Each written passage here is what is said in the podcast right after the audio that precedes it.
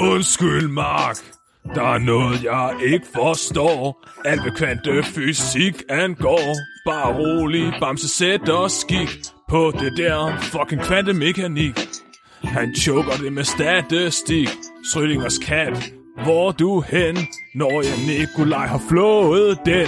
Her er hans pik, kan du tilgive den? Wow. Undskyld, Mark. Men kvanterne består, relativitetsteorien forgår. Bare rolig, vi kan stadig nå at få forståelsen i hovedet igen. Newtons lov, hvor I hen? Ved det godt, ved det godt, det virker ikke igen. Hey, der kvanter, kan I tilgive dem?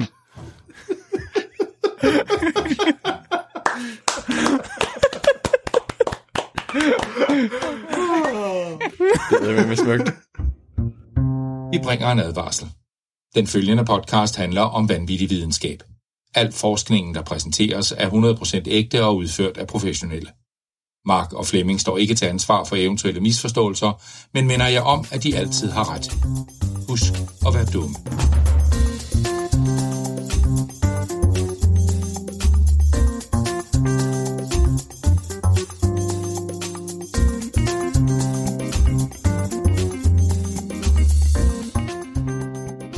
Hej alle sammen, og hjerteligt, hjerteligt velkommen til Videnskabeligt Udfordret. Din bro til vanvittig videnskab. Jeg er to steder på én gang, Mark Lønge. Og jeg er relativt Flemming. Og jeg er jeres molekylærbiolog med en kæmpe fysikmisundelse. Nikolaj. Og jeg er hell over nine thousand, Bamse. Oh, oh, oh damn. I dag, der skal vi tale om en af de fundamentale teorier inden for fysikkens verden, nemlig kvantemekanikken. Og øhm, vi er kommet lidt på, på dyb vand her, fordi kvantemekanikken kan godt være lidt kompliceret at tale om, hvis man skulle være i tvivl. Der er en grund til, at Deepak Chopra han bruger kvante i alle sine taler. Det er fordi, at det lyder kompliceret, fordi det er kompliceret. Så vi forsøger os, så vidt muligt at holde os væk fra det allermest hardcore teoretiske fysik, fordi det skulle der nok være en professor på YouTube, der øh, kan forklare i stedet for. Så øh, i stedet så øh, fokuserer vi i dag på anvendeligheden af kvantemekanik. Og til det, der har vi medbragt en gæst, som I nok kan høre. Vi har nemlig medbragt vores gode ven og øh, vores u- en uddannet datalog, Jonas Bamse Andersen. Velkommen til, Bamse. Mange tak. Bamse, du har været med et par gange før, faktisk. Ja. Øh, men jeg tænker, kan du ikke lige præsentere dig selv for, øh, for lytterne, og, og præsentere, hvad det er, du har arbejdet med af videnskab? Jo, altså, mit navn er Jonas Bamse Andersen. De fleste kender mig bare som Bamse. Og ja, uddannet datalog, men til den teoretiske side. Og jo mere teoretisk datalogi bliver, jo mere matematisk bliver det. Så jeg er sådan lidt en skabsmatematiker på nogle punkter. Æh, og ja, mit speciale der omhandler noget, der hedder grafteori, som er sådan ja, matematisk. Øh, det er ikke de grafer, som man sådan diagrammer, man kender. Det er ikke plots. Det er sådan en sådan netværk og sådan nogle ting. Æh, sådan knuder, sådan ja, cirkler, der er forbundet med streger. Kort sagt. Nice. Æh, nice, nice, nice. Så, men jeg har jo sådan en bred interesse i alt muligt videnskab. Faktisk ikke kun naturvidenskab, men videnskab i det hele taget. Så det bliver, det kan vi jo godt lide her. Det er dejligt. En bred interesse inden for videnskab. Sådan, hver gang tingene bliver lidt for komplicerede for os, så ringer vi lige til Bamse. kan, du, kan du ikke aldrig sådan noget matematik? Det, det her videnskab, det er så abstrakt, vi kan ikke forstå det. Vi vil, gerne, vi vil gerne have noget, der prutter, når vi prikker til det. Det er rigtigt, og det gør computer bare sjældent. Nej, det gør det ikke.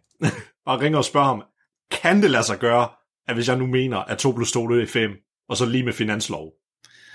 Uha, ja, den, er, den, er, den er tricky. Så øh, Bamse, vi har taget dig med i studiet i dag, fordi at vi skal tale om kvantecomputere. Yes. Og øh, du ved en lille smule om kvantecomputere, har jeg lavet mig fortælle. Det er rigtigt. Jeg har øh, på et tidspunkt i løbet af mit studie skrevet en lille, et lille projekt om det. Og, og når mm-hmm. jeg siger et lille projekt, så var det, tror jeg kun det var fem E C T S, så det er ikke så stort, men øh, alligevel okay. Lidt. Men vi kunne godt tænke os at vide øh, her på podcasten, hvad det der kvantecomputer det er for noget. Mm-hmm. Og så har vi jo taget dig med, fordi at du kan fortælle mere, end vi selv kan, mm-hmm. end, end vi selv kan finde på Wikipedia.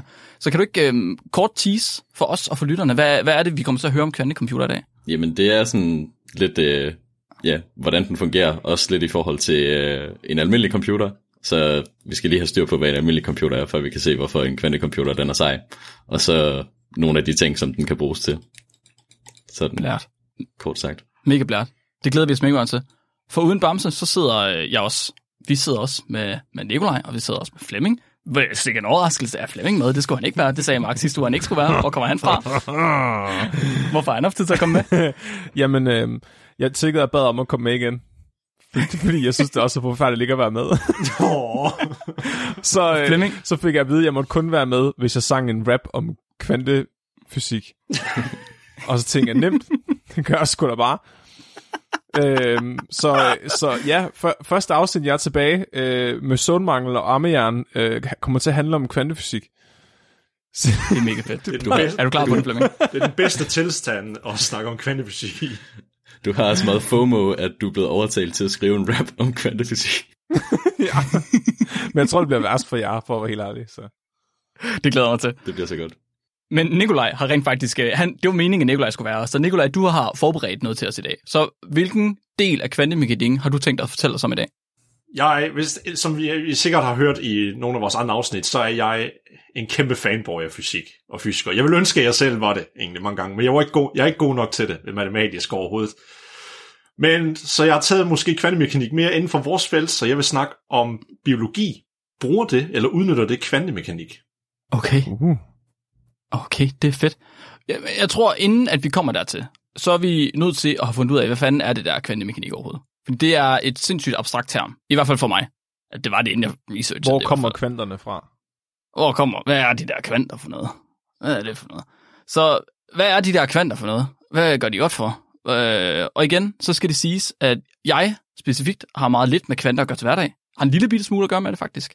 Det bliver måske øh, klart herinde alt for længe. Så i stedet så har jeg tænkt mig at, at, at, at forklare kvantemekanikken igennem den vanvittige historie, som tilblivelsen af kvantemekanikken der. Fordi det er en historie om forskere, der hader hinanden, og det er simpelthen den bedste form for videnskab.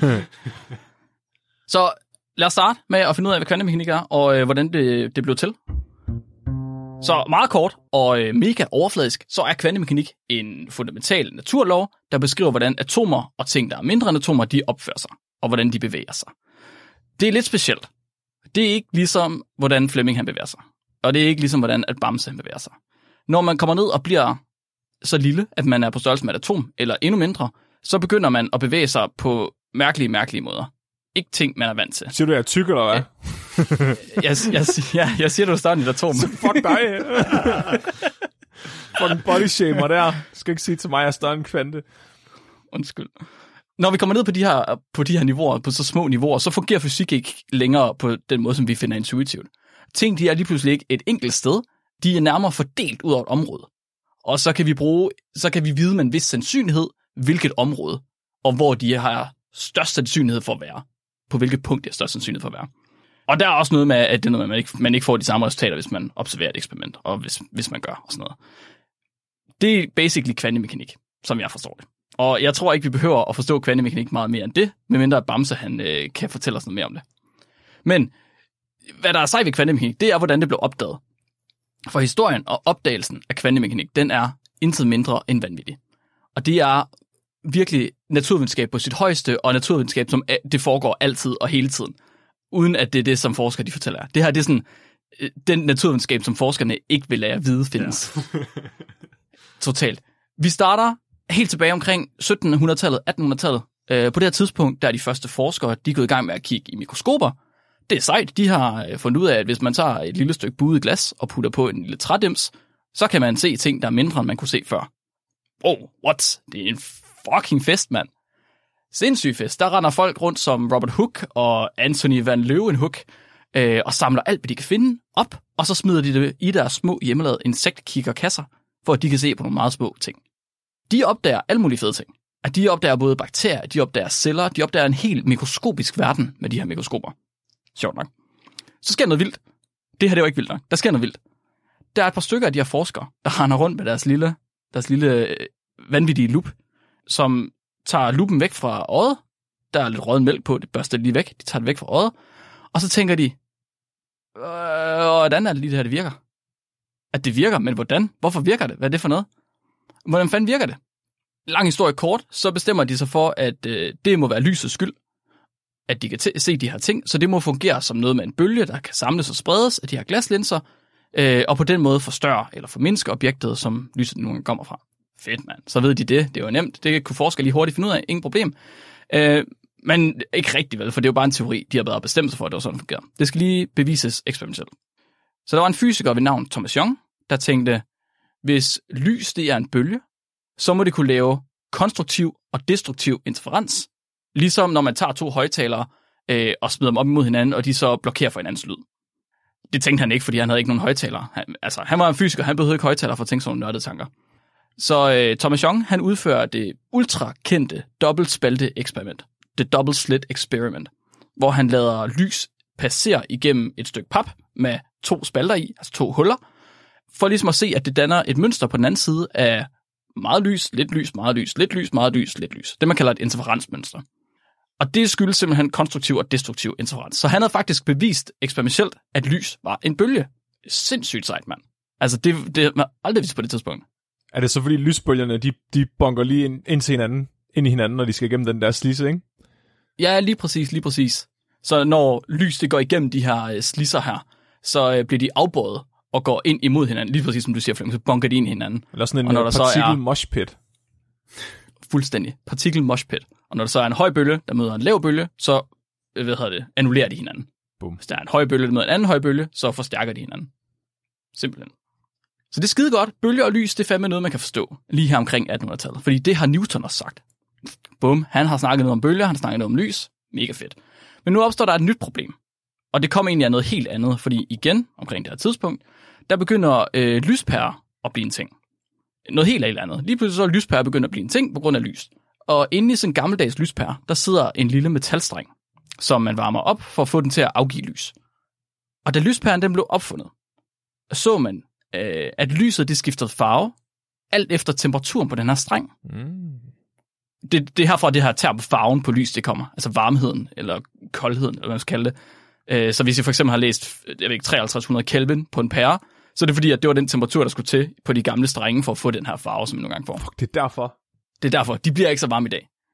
Det er jeg faktisk glad for. Men fysikere, teoretiske fysikere, de var sådan lidt, men det er ikke nok, at jeg kan se, at, farven, at det skifter farve, når jeg rammer vis temperatur. De kunne måle en masse af de her temperaturer, og så kunne de også finde ud af, hvilken farve lyset det fik. Men det var ikke nok for dem. De ville gerne kunne forudsige det, som en rigtig teoretisk fysiker gerne vil. Problemet var bare, at det kunne de ikke finde ud af. De kunne simpelthen ikke finde ud af at forudsige farven på det her lys, når de forsøgte at beregne det. Alt deres matematik, det fuckede op. Øh, lortet, det virkede ikke. Det virkede ikke. Og de prøvede ligesom at bruge Newtons lov til at få det til at virke, og der var bare intet, der virkede. De skulle have sådan en pæn bue, en, en, ja, altså nærmest en normal fordeling, lidt bøjet til den ene side, men i stedet så fik det bare sådan en lige streg lige op, der sagde, at når de varmer mere og mere op på det lys her, så skifter det farve til øh, ultraviolet, basically. Sådan. Og det gør de jo ikke. Så det var ligesom noget pis, at de ikke kunne få det her til at virke. De var, sådan, de var mega trætte der. Ind kommer så vores allerførste, eller vores, jo, vores allerførste rigtig vigtige person i kvantemekanikken, Max Planck. En lille snotvalp af en fysiker, der egentlig ikke, han var egentlig ikke interesseret i lys. Han var i stedet fuldstændig overbevist om, at atomer, de findes ikke. Atomer, det er det findes ikke. Det er noget pis. Det skal vi have. En atombenægter. Atomer. Altså han simpelthen en atombenægter. Det, det er sådan ligesom at var... tage din bil til mekanikeren, og der er ikke nogen, der kan finde ud af, hvad der er galt med den, og så kommer der bare sådan fucking Julian siger, du har ikke nogen bil. Nej, jeg tror der, ikke, du har der er ikke nogen bil. Det problemet er, at der er ikke nogen bil. Det, det er totalt. Det er derfor, den ikke kan køre. Og sådan, hvad? Og så, det, var, det var simpelthen... Det var det eneste, Max Planck, han, Max Planck han kunne tænke på. Det var, at atomer, det findes ikke, og han skulle fucking bevise over for verden, at det lort, det findes ikke. Det kan I godt glemme alt om. Så øh, han sætter sig for at bevise, at stråling fra nogle bestemte fysiske genstande, der hedder blackbodies, at de ikke har en skid med atomer at gøre. Det var sådan et virkelig, virkelig kendt problem på det her tidspunkt. Han havde de her blackbodies, som absorberer alt lys, alt slags lys af alle bølgelængder. Men samtidig, så udleder de også noget stråling. Og det forstod fysikere ikke helt hvorfor, fordi hvordan kan de absorbere alting, men så samtidig udskille noget? Det gik ikke rigtig mening, de burde absorbere de, de udskiller, og det havde folk virkelig svært ved at finde ud af, hvad det var. Max Planck havde også lidt, det kan jeg godt fortælle jer, hvad det er, og det har ikke en skid med atomer at gøre. Er det forstået? Max Planck, han var, han var også teoretisk fysiker, så det han gjorde, det var, at han, øh, han prøvede at kaste nogle matematiske termer sammen. Bum, bum, bum. Fandt lidt et x herover og et h herover og op, opfandt en ny øh, konstant. Kaster han alt det sammen ind i en formel, og så har han en kurve. Og så sidder han med den der kurve der, og så er han sådan lidt, nå, hvad kan den så? Nu har han tegnet en kurve på et stykke papir, ud fra en matematisk formel. Han anede ikke, hvad den skulle bruges til. Alligevel så smider han den ud, kaster den ud og siger, det her det er sådan, det der black body radiation, det fungerer. Og så kigger nogle af de andre fysikere på den her kurve her, og så er det sådan lidt, det er sgu da, det er sgu da vores data. Det er sgu da det der data med de der farver for det der lys, vi har målt på. Det er bare det, fuld plagiat. fuld plagiat. De, det, der simpelthen var sket, det var, at det her hold fysikere, de havde målt øh, temperaturen på lyset og hvilken farve de fik, og så havde de fået en kurve ud af det, som passede perfekt med Max Plancks kurve, som han havde beregnet med matematik, uden overhovedet at have noget data. Rent teoretisk. Fucking... Åh, oh, det siger irriterende, når folk gør sådan noget, ikke? Mm. Totalt irriterende. Det er bare, bare, sådan, bare sådan, de tænker sådan, ah, jeg brugte ikke noget energi på det, og så er det bare perfekt. Fuldstændig. Det er hundrede procent perfekt. Det er work smarter, not harder. Ja, det er præcis. Problemet er bare lidt, Max Planck, han står her, og han, har, han får så at vide, at det her praksis her, det passer perfekt med hans teori, men han kan ikke få det til at passe. Han kan ikke, han kan ikke få lortet til at passe helt perfekt. Hvorfor? Kurven er ikke helt perfekt i forhold til dataet, og han forstår ikke, hvorfor. Øhm, så det han gør, det er, at han kigger tilbage på sit oprindelige princip, atomer findes ikke, og så beslutter han sig for, at okay, atomer de findes. Det var ikke længere hans dagsorden. Atomer de findes lige pludselig. Nu, øh, nu var den der bil, der Flemming, inde ved mekanikeren. Han kunne Nå. godt se den. Han skulle bare lige have taget brillerne af en gang. Ja. Ja, at- atomer, det må faktisk nærmere være den rette sandhed. Det må faktisk være det eneste rigtige. Det må faktisk være det, der gør, at hele verden, den fungerer. Det må være atomer. Og da han gør det, så ser han noget i sin matematik. Han ser, at for at få matematikken til at passe, for at få kurven til at passe helt perfekt med de her sorte legemer og de her atomer, så kan atomerne ikke bare have en hvilken som helst energi. Så de kan ikke have en kontinuer værdi i energi, som man siger. Det kan ikke bare være et hvert tal fra mellem nul og uendelig. Det skal være en diskret værdi. Hvorfor, hvorfor skal de være sådan? Ja. Hvorfor er almindelige tal ikke gode nok til sådan noget? Ja. Ja. Så no, normalt, når man regner ting ud, så kan man få decimaler på. Altså, eller når man måler ting, kan man få decimaler på. Ikke når atomer, de skal have energi. Det ved de simpelthen ikke. De kan ikke have de der decimaler. De skal bare ikke have sådan noget pis. Det, ved du, det, det, det kan jeg faktisk godt forstå, for sådan vil jeg også synes, det var. I vores verden også. At det altid var rundtal? Ja, bare rundtal hele tiden. Hele tiden. Det, det, det er sådan, når du sidder til jobsamtale og skal forhandle løn, så er sådan, at du gerne vil udbetale de diskrete værdier. Du kan få det imaginære tal, desværre. Ja. Ja. Jeg vil gerne have det i uh, naturlige tal i uh, antal hundredtusinder. Uh, ja. Ja. Ja. Rundet op til nærmeste hundrede tusind. Det er mit threshold. Det... Max Planck, han har nu opdaget en ny naturlov. At atomer og t- andre ting, der er mindre end atomer, de kun kan have diskrete energiværdier. Det er en ny naturlov. Ingen har nogensinde opdaget det her før, og det er så fundamentalt, at det er altså brugt i nærmest al øh, fysik, vi har i dag, der har noget med lys og atomer at gøre. Det var der ingen, der troede på. Det var der ingen, ingen troede på det. De, alle, de var sådan lidt, øh, Max, det er noget lort, det du har fundet der. Det passer ikke. De mest positive, de mente, han havde fået det rigtige svar på det forkerte spørgsmål. De mindst positive, de sagde, at Plancks teori, den var skrald. Altså bogstaveligt talt. Det er citater, de sagde, at det var skrald. Fair nok. Det, det er også sådan lidt, øh, ja, hvad hedder det, at øh, man har lavet en teori. Altså, den passer kun, øh, hvis vi har diskrete værdier. Øh, sådan, øh, de der kommer til, ah, det tror jeg ikke. En af de mest indflydelsesrige fysikere på det her tidspunkt, en gut, der hedder Sir James Jeans, han sagde stort set, at han havde lavet, han havde lavet en lov selv, som skulle forestille at være pendant til hvad hedder det, Plancks lov. Han sagde, min lov virker ikke, men det gør din Planck, men jeg kan stadig min, lide min egen bedre. Ja, selvfølgelig. Det, og det er fandme fair nok. Ja. Sådan har det med min krop. Det er stolt af kæft, mand. Det kan godt se, du har nogle flotte apps der og sådan noget. Det nøj. Det er meget bedre end min, og kæft, jeg vil ikke, jeg vil ikke, jeg vil ikke bytte. Hvad, det er hvad pointen i hans sixpack, hvis man ikke har en balje at have dem i? Jamen, det er rigtigt. I de næste fem år, der sker der ikke mere på kvantefeltet. Men så dukker der lige pludselig en ny tysk snotvalp op, snotvalp op som øh, til med arbejder på et eller andet tilfældigt postkontor. Nemlig Albert Einstein. Nå, hvem, hvem, er, hvem er Einstein, det? Hvem er det? Han, ja, hvem er det? Det er en eller anden lille tysk snotvalp, der arbejder på et postkontor. Øh, Einstein, han har set, at Max, han har fat i en lang ende. Han ved sgu godt, hvad han taler om. Han, at det er rigtigt, det han er gang i. Men ikke nok med det, så har Einstein også set, at det virker fandme også med lys, det der. Det virker ikke kun med atomer, det virker også med lys. Einstein, han beviser ud fra det her, mens han sidder på et postkontor. så beviser han, at ligesom en vandbølge, der er lavet, dannet af mange små vandatomer, så er en lysbølge dannet af mange små fotoner, eller kvanter af lys, som er det kvantemekanik kommer af.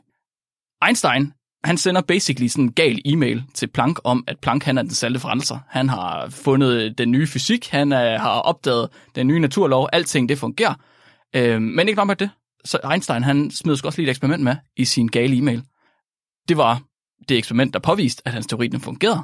Den fotoelektriske effekt kalder man det. Og det var også det eksperiment, der vandt ham Nobelprisen, da han øh, lige pludselig beskrev et ubeskriveligt system, altså fotoelektriciteten, med Plancks nye lov. Hvem fik den Nobelpris?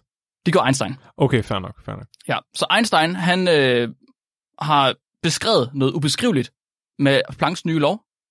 Basically fundet i, jeg ved ikke om det er en ny naturlov, men i hvert fald øh, noget helt nyt fundamentalt. Imens han sad på et postkontor. Imens han sad på et postkontor. Og skrev fanfiction. Og skrev fanfiction. Det var der ingen, der troede på. De mest positive, de mente, han havde fundet det rigtige svar til det forkerte spørgsmål. De mindst positive, de sagde, at Einsteins teori var skrald. Den mest positive reaktion, den kom fra Max Planck selv, da han anbefalede, han anbefalede, at Einstein skulle have den her Nobelpris. Da han gjorde det, så siger Max, han siger, Einstein, han har lavet sindssygt mange seje ting. Altså, han har for eksempel brugt min lov. Mega sejt.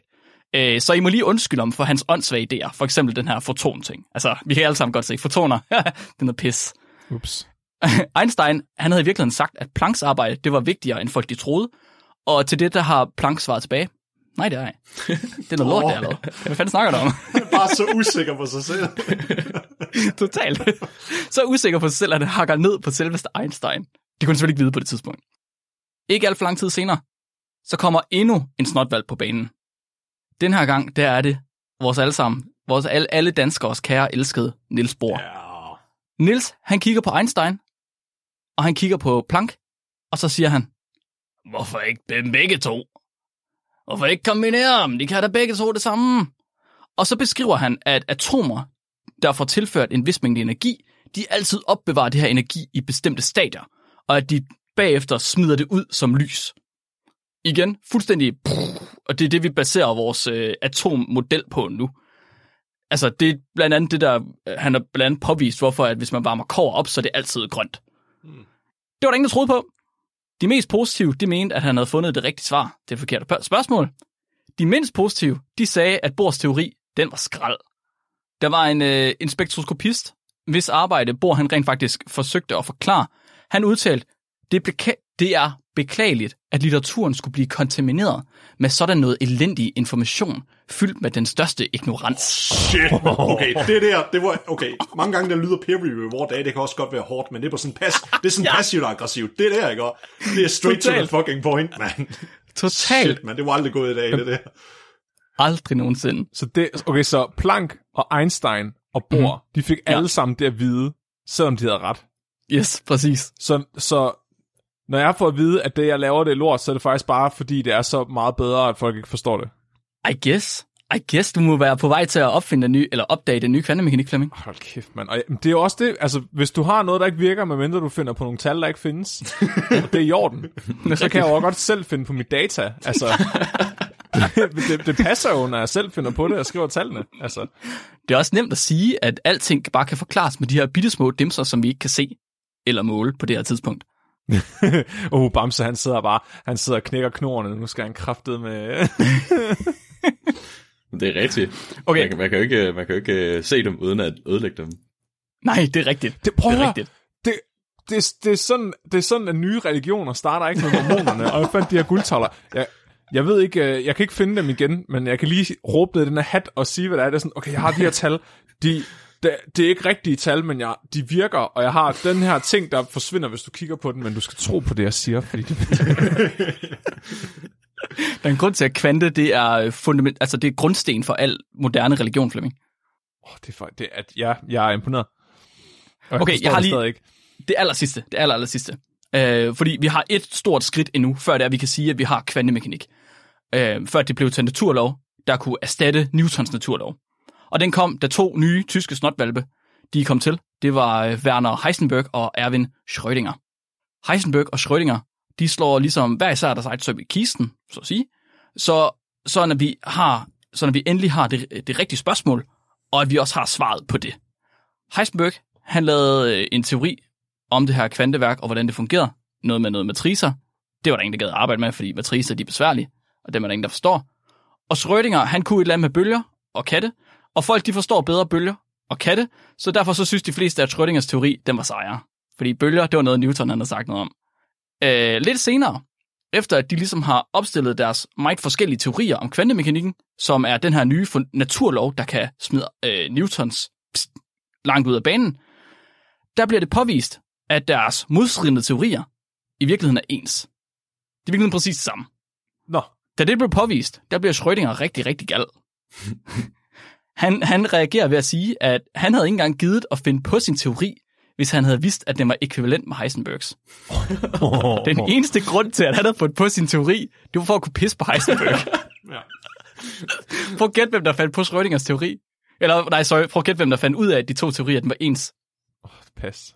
Det gjorde Schrödinger selv. Åh, oh, nej. Åh, oh, det, kunne, det kunne faktisk være en, en rimelig god film. Det kunne være, jeg, jeg, jeg går ud fra, at der er nogen, der har lavet den. Det burde der være. Så det er simpelthen sådan, vi kom frem til at, øh, at kigge på, øh, på rådden mælk i øh, et glasmikroskop til at vide, hvad kvantemekanik det er nu. Det, jeg prøver at komme frem til, det er, at kvantemekanik det er en teori, som ingen forstod, den blev fundet på, øh, som ingen forstår i dag, og som selv dens opdager ikke troede på. Einstein selv, han sagde om kvantemekanik, at kvantemekanik, at det helt sikkert har produceret en masse, men altså ikke rigtig noget, som vi kan forstå eller bruge til noget. Sådan, sådan helt præcis, så sagde han, at øh, det fik os ikke tættere på Gud. Nå, ej. Ja, Nå, ja, ja, ja. Det var tilblivelsen af, af kvantemekanik. Så skal jeg jo prøve at følge det her op med, med noget mere kvantecomputer, og, og nu sagde du lidt, at, at det ikke kunne bruges til noget. Øh, og og øh, man kan sige, vi, vi har brugt det til at, at lave de her kvantecomputere, men vi har så ikke rigtig brugt kvantecomputeren til at lave så meget brugbart endnu. Prøv, prøv at komme her og modbevise mig, Bamse. Kommer du her på min podcast som gæst og prøver at modbevise mig? Ja, det, det tror jeg. Det, det kan synes vi ikke have Bamse med noget mere? Satan. Så øh, jeg har lovet at, at give lidt et overblik over, hvad de her kvantecomputere, de er for nogle tænkester, og, og, og hvordan det er. Øh, og for ligesom at kunne, kunne gøre det, eller for at kunne give en parallel til, til, hvordan de ligesom er anderledes end almindelige computere, så må vi lige starte med den almindelige computer. Og de fleste, de ved nok godt, at en almindelig computer, den opererer med de her bits, som er en eller nul, og tit så siger man, ah, men så er det tændt og slukket, eller øh, sådan, hvis man skal være lidt mere præcis, så er det i virkeligheden lav strøm eller høj strøm. Øh, mm-hmm. og, så, og så bruger de ligesom, altså så kan man sende sådan to bits øh, igennem sådan et logic gate, øh, og så får man en bit ud, som så er baseret på de her. Så for eksempel, man kan have sådan en AND gate, hvor man sætter, hvis man sætter to et-taller ind, så får man et et-tal ud, og hvis man sætter noget som helst andet ind, så er den sådan, nej, der er ikke to et-taller, så du får bare et nul ud. Øh, okay. man, kan, man kan også have, have gates, øh, hvor man bare sætter en bit ind, øh, og man får en bit ud, og øh, der er ligesom kun to muligheder. Du kan sende et nul ind og få et nul ud, det er lidt kedeligt, eller du kan sende et nul ind, og så få den byttet til et et-tal. Og så kalder man det et not gate. Så det er sådan en, hvor man lige får den flippet en gang. Oh, giv, giv man kunne okay, det, ja, ja. det med skat også, så man bare giver dem et nul, så får du et et ud. Det vil jeg fandme gerne have. Det er skide godt. Så, så ja. Oh, jeg, ved, jeg ved, hvad det her er, fordi jeg har, jeg har lavet redstone i Minecraft, så nu er jeg bare... Jeg... Flemming, der har lavet det allermest fundamentale form for computerarbejde. Yes. Og øh, der, der er også nogle andre logic gates, som man, øh, man bruger, men det er, sådan, det er nogle klassikere, dem der. Og når vi så snakker en kvantecomputer, så sagde, øh, jeg ved ikke engang hvor meget, øh, du snakkede lidt om den her sådan, øh, tåge, eller der er sådan et område med sådan en sandsynlighed for, at den var forskellige steder, øh, sådan en partikel mm. og sådan noget. Øh, I en kvantecomputer, der har vi også de her bits, som, hvor man har en eller anden ting, der repræsenterer et, og en eller anden ting, der repræsenterer et nul. Og så, fordi vi er så småt og nede og snakker kvante, så kan de så ligesom være et sted imellem. Så de er hverken et eller nul. De er sådan en, en blanding. Og det er, jo, det er jo ret sejt. Og man skal sådan lige igennem, hvorfor det egentlig er brugbart. Men øh, det, det, det, det kan noget på en eller anden måde. Og de bruger faktisk også gates øh, på samme måde. Det er i hvert fald det niveau, vi er på lige nu. At, at øh, når vi er helt nede, at, at det er det niveau, vi ligesom kan snakke. Og der, der er det så sådan, at i en kvantecomputer, der skal alting kunne føres tilbage øh, igen. Så hvis du laver en beregning, så skal du også kunne føre den beregning tilbage igen. Og det er lidt øh, interessant i sig selv, kan man sige. Men det betyder altså, at... Oh, ja. Så hvis du siger to plus to lige fire, skal du også kunne sige fire lige to plus to? Ja, eller? Så, så du okay. får... Øh, så det er selvfølgelig... Er det, er det svært? Øh, det, det, det, jeg tror ikke, det er, fordi det er så svært igen. Eller sådan, det er den eneste okay. måde, du kan arbejde med kvantebits på. Så øh, det er sådan lidt... Det er bare sådan, det er. Velkommen okay. til den her verden. Nu, nu skal du kunne gøre det baglæns. Øh, ellers så virker, ikke, virker det ikke. Og det eneste, man ikke kan gøre baglæns, det er, når man laver en måling. Right? Mm. Lige snart du kigger, lige så snart vi laver observationen, som jeg ved ikke, hvor meget vi har snakket om, men lige så snart man kigger på, hvor den er, så kan den ikke være andre steder. Altså lige så snart vi har kigget på en bit, så er den enten et eller nul, og så bagefter, så er den bare, så er den, så er den, så er det som om den nærmest hele tiden har været det. Øh, Vi, vi, kan ikke, vi kan ikke se, hvor den kom fra, hvilken superposition den kom fra, som det hedder. Mm-hmm. Så det betyder altså, at alle vores gates, de har lige mange bits ind, som de har ud. Hvor vi før for eksempel havde den der, der var to ind og en ud. Så her der, der ah, har vi to okay. ind og to ud. Og, og den, en af de helt klassiske, som, som vi bliver nødt til lige at skulle forstå lidt, det er den, der hedder C-not, eller og sidder det for control. Så controlled not. Så vi havde allerede det her med en not gate, at man får, tager nul ind og får en ud, eller tager en ind og får nul ud. Nu styrer vi den, så vi har en kontrolbit, som siger, hvis den kontrol den er et, så laver vi den her not-operation. Men hvis den er nul, så gør vi ingenting. Så, så det er sådan kontrolleret. Hvis, hvis min kontrolbit er en, så flipper jeg den anden bit. Og hvis, hvis, jeg bare, hvis kontrolbiten bare er nul, så gør vi ikke noget. Okay? Så, så, mm-hmm. så vi kan for eksempel have nul nul, så får øh, nul nul af bits ind, så får vi nul nul ud. Hvis vi får et nul ind, hvor etteren er kontrolbitten, jamen så får vi et et ud. Fordi vi har fået flippet øh, den, den der anden. Okay, den er vigtig. Så er der en anden, øh, og det er sådan, nu bliver det rigtig kvante, fordi en control not, det vil man også kunne lave klassisk. Det er jo ikke sådan kvante i sig selv. Øh, men den anden her... Jeg har lavet Minecraft. Ja, lige præcis. Øh, Den anden her, den hedder så Hadamard.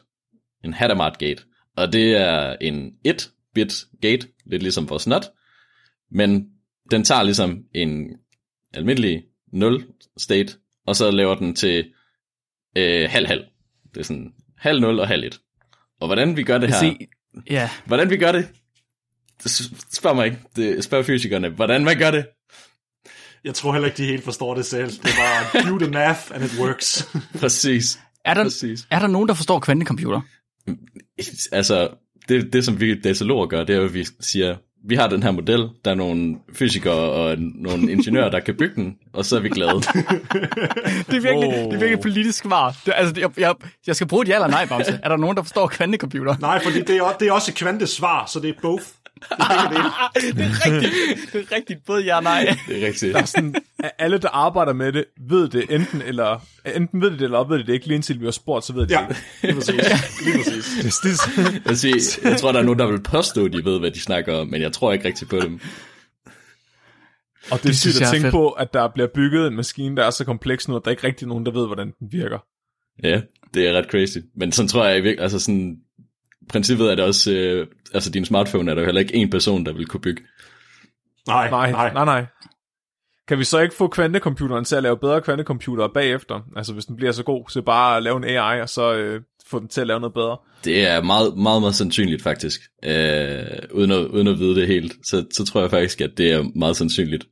Øh, det kan komme vi ind på lidt senere, med hvad man kan bruge kvantecomputere til. Så... Yes, så, så vi har den her Hadamard, som kan sætte, øh, sætte den i øh, en bit til sådan en, altså hvis det er en, en af de der et eller nul bits, så, så kan den sætte det til sådan halvtreds halvtreds af de to andre. Øh. Mm-hmm. Alright.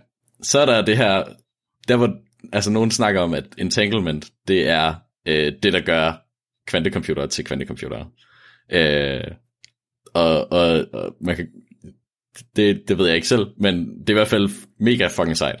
Så, så man kan gøre sådan, at to af de her qubits, de er filtreret sammen, sådan så, at svaret på den ene også øh, siger noget om, hvad man vil se på den anden. Og, og...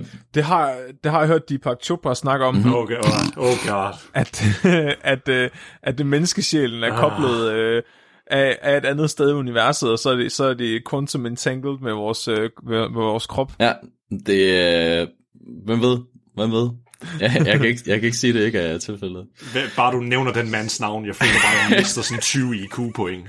Altså, jeg har, jeg har et dybt had til den mand. Han er så klog, når han snakker. Det er bare ordsalat. Det er bare ordsalat. Det giver ingen mening. så så nu, skal I, nu skal I bruge den viden, jeg lige har givet jer, til at følge med i mit eksempel her. Så okay, ja, ja. Vi, starter, vi starter med to øh, kvantebits, begge to nul. Så tager vi kontrolbitten, fordi lige om lidt, så skal vi lave en control nut.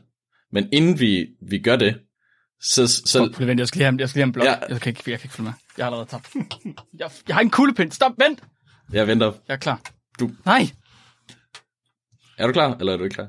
Okay, okay. To, to nuller. Yes. Og en kontrol, som er et... Og hvis du, nej, så hvis du gerne, nej. hvis du gerne vil tegne det, så gør man sådan, at man tegner to streger hen over, øh, hvad hedder det, øh, sådan vandret, og så starter man fra venstre ja. og går over mod højre, og så kan man ligesom okay. følge det igennem.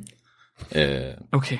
Så okay. på den øverste af de to streger, der, der øh, sætter du nu sådan et H. Som, et H, jeg har sat et H. Og det er, betyder, at den er, det er den her Hadamard, som gør, at, at, øh, at det her nul nu er halvtreds halvtreds, nul og en. Right? Aha. Mm-hmm. Ja. Nu bruger vi den halvtreds halvtreds, nul og en til, som kontrol på vores øh, C-not gate. Aha, ja. Det vil så sige, at hvis den er nul, så sker der ikke noget. Men hvis den er en, så bliver den anden også flippet til en en. Okay. Så enten er de begge to nul, eller også er de begge to en. Men, men hvis den er begge del, mm-hmm. så er den vel altid en? Så er den altid en. Hvis, du, hvis Hademart, kontroldæmsen, den er både nul og et, ja. så er den vel altid et? Eller nul. Så, eller nul. Så, så, virker den, så både altid virker den, og både altid virker den ikke. Ja, så, så C-not-gaten, den, den bliver både aktiveret og ikke aktiveret. Ja. Med lige stor sandsynlighed. På samme tid. På samme tid, eller med lige stor sandsynlighed, eller hvordan man forestiller sig. Begge dele, spørger jeg. Ja. Det forstår jeg ikke. Nej, så det er det, man må acceptere, at de her, altså man forklarer, hvordan de fungerer på klassiske bits, og så siger man kvante, og så virker det. Der var sådan stor, er der sådan en, en tryllestav? Ja, kvante! Jeg forstår det. Ja. Kan du forklare mig det så, Flemming? Nej, det... Du, det, det er fordi, Mark, at, at du er nødt til at finde dit spirituelle jeg frem for at forstå det her. Så er det en du, religion? Du, okay, lad mig se. Det er slet ikke klar over. Du er nødt til at bruge din, intu, din indre intuition til at forstå det. Aha. Ja. Så vi har fået den her, det her state nu. Uh, altså, vores maskine er i den her position, eller det her, hvad skal man sige, den, den, den er et sted, hvor at vi har to bits, og vi ved ikke, Vi ved ikke, hvis vi måler på en af dem, så ved vi ikke, om vi får et nul eller et. Men det vi ved, det er, at hvis vi måler et nul på den ene, så får vi også et nul på den anden. Og hvis vi måler et et på den ene, så får vi også et et på den anden. Okay, ja. Og det er mega sejt, fordi nu er de jo ligesom øh, koblet sammen. Og, og, og det, vil, det her, det vil de gøre, uanset om du nu tog de her to bits, og så smed dem pisse langt fra hinanden. Ja. Altså sådan, ja. øh, og så hvis man så måler dem på samme tid, så vil de altid vise det samme. Det, det, det giver alle mulige ting, hvor at, at øh, hvad hedder det, Einstein han kaldte det her for spooky action at a distance, fordi man kan godt tænke, altså man kan godt tænke, okay, ah, men så i det øjeblik, at de blev sammenfiltret, så blev de enige om, enten så er vi nul, eller også så er vi et. Men, right? Altså det kunne godt være tilfældet. Vi, vi kan ikke, vi ja, har fået ja, ja. at vide, vi kan ikke finde ud af det her. Måske har vi bare ikke kigget dybt nok. Måske hvis vi kigger endnu dybere ind, I, i vores partikler, så kan vi godt finde ud af, hvad de besluttede sig for. Right? Det, det, det kunne man godt have den idé. Det kan man ikke. Det kan ikke lade sig gøre. Det kan man. End, det er altså, sindssygt. De, de har ikke i det øjeblik, at de blev filtreret sammen, der har de ikke besluttet sig. Men når man måler dem, så, så er de enige. Okay, men så, okay, så ideen er, at fordi at øh, en af dem kan blive begge ting, og det er afhængigt af den anden, mm-hmm. så er de forbundet, og derfor så kommer det an på, hvad den ene bliver, for hvad den anden bliver. Og så er det, det hedder entanglement. Ja, det er, vel, det er vel fordi, lige så snart du kender yes. svaret på den ene, så vil du automatisk også kende så svaret, kender du svaret på den anden. På den anden. Yes. Selvfølgelig. Ja. Og der er sådan en ret, øh, altså det giver måske ikke så meget mening, når man ikke har siddet med tallene, men, men man siger også, at hvis ikke man kan øh, udtrykke, øh, hvad hedder det, en bits stadie for sig selv, altså man kan godt sige, okay, den her ene bit, den har halvtreds halvtreds for at være nul og et, men den er afhængig af den anden bit. Altså i det øjeblik, vi måler på den anden bit, Så, så er det ikke længere halvtreds halvtreds, så er det hundrede procent det ene eller det andet, alt efter hvad vi ja. måler på den anden mm-hmm. bit. Så vi kan ikke, ja, ja, vi kan ikke klar, udtrykke klar, klar. den her bit for sig selv, så vi skal udtrykke det samlet, og så har man en. Ja, kan, de så, kan de så være sådan fysisk adskilt i computeren, ja. så de ligger sådan to forskellige steder, ja. så, så du har, den ene ændrer sig herover og så den anden ændrer sig samtidig. I, i, i princippet, efter du har entanglet dem, så pakker du dem ind i hver sin kasse, og så kører du dem om på hver sin øh, side af jorden, eller sender den ene til månen. Og uanset altså, hvor de er, og du måler dem, så vil de vise det samme. Okay, okay, okay. Så det er jo, det er jo, det er jo meget fint. Mm-hmm. Men hvad helvede kan man bruge det til? Ja. Hvorfor skulle jeg have et bit til at lægge på månen, som jeg ved, hvad er? Så det kan bruges til alle mulige sindssygt seje ting. Helt specifikt det her med at entangle bits, det ved jeg, at man bruger i forhold til error correction. Så når man har en kvantecomputer, øh, vi har allerede snakket om, øh, at når man ser på det, så øh, får man ligesom et specifikt outcome, og vi har brug for, at de er i de her, både entangled, også hvis man har de sammenfiltrede, så i det øjeblik, man kigger på den, så er det ikke længere sammenfiltret med noget. Fordi at den, hva? Altså i det øjeblik, du har et nul eller et, så har du ikke brug for at vide noget om de, de andre bits. De andre bits, oh, de, har, okay. altså, de, de har ændret sig, right? Fordi du har kigget på ja, dem. Ja. Men, men den bit, du sidder med, den er ikke længere filtreret sammen med noget. Den er bare nul eller et. Okay, ja, klart. Den kan ikke blive til noget andet, så derfor kan den ikke være andet, bestemt af noget andet. Jeg sp- okay, nu bliver jeg nødt til at prøve at spørge om noget. så, okay. så, så hvis du nu for eksempel bruger de her bits til at lagre information i en harddisk, mm-hmm. kan du så godt overwrite dem og lave dem om til... Altså, kan du så nulstille dem igen? Ja. Giver, giver det mening at spørge om det? Ja, altså sådan, ja, det er ret, ret simpelt. Altså det er jo i virkeligheden det, der er hele problemet med kvantecomputer, det er, at det er svært at lagre de her, kvante, de her ja, kvantetilstande. Det er meget lettere at lagre sådan øh, nul eller et, fordi de øh, kan ikke lige pludselig gå i stykker. Altså hvis du gerne vil gemme, jeg har lavet en eller anden udregning, den her kvantebit er nu i en eller anden specifik øh, superposition, som min udregning er afhængig af, nu vil jeg gerne gemme den. Det er pisse svært, fordi øh, der kan ske alt muligt, du ved, altså der skal ikke særlig meget støj til, så går den i stykker, og så bliver den til nul eller et. Den gemmer ikke længere din udregning. Så det er virkelig... Det havde jeg aldrig tænkt, det, det har jeg aldrig tænkt over. Vil, vil det sige, at hvis jeg tager et billede af Flemmings fødder mm-hmm. med en JPEG med min telefon, mm-hmm. og så lægger det ind på min kvantecomputer, så har jeg ødelagt min kvantecomputer? Øh... Så har du det billede for evigt, du kan aldrig slette det. oh, shit, man. altså, altså, så længe, altså sådan, der er nok ikke særlig stor sandsynlighed for, at de begynder at entangle og sådan noget af sig selv. Altså, hvis du har øh, klassiske bits, altså et og nul bits, mm-hmm. øh, i din kvantecomputer, så tror jeg ikke, der er så stor sandsynlighed for, at de begynder at ændre sig. Det er faktisk lidt svært. Okay. Okay, men hvis nu jeg gem... Okay, det lyder også dumt det her. Jeg ved ikke nok om det. Hvad er det nu, hvis jeg opbruger al pladsen på min kvantecomputer? Mm-hmm. Så man kan sige det på den måde. På min harddisk, på min, kvante, på min kvanteharddisk. Ja. Hvis jeg opbruger al pladsen, så har jeg jo bestemt, hvad alle bits de skal ja. være. Så er de jo ikke kvantebits længere. Så er de jo almindelige bits alle sammen, er det ikke det? Det kommer an på, om du lagrer klassiske bits på den, eller om du øh, lagrer kvantebits på den. Altså sådan, okay. altså hvis, hvis, hvis du har, du ved, du ved, de to første bits, dem har vi besluttet for, at dem har vi entangled, som vi lige har snakket om, inden at, inden mm-hmm. at du lavede dem, så ved du, okay, når jeg vender tilbage senere, så er de stadigvæk entangled, og så kan jeg, du ved, arbejde videre med det, eller sådan. Men altså, det vil man typisk ikke gøre, fordi at der er så stor sandsynlighed for, at det går i stykker, inden du får fat i det igen.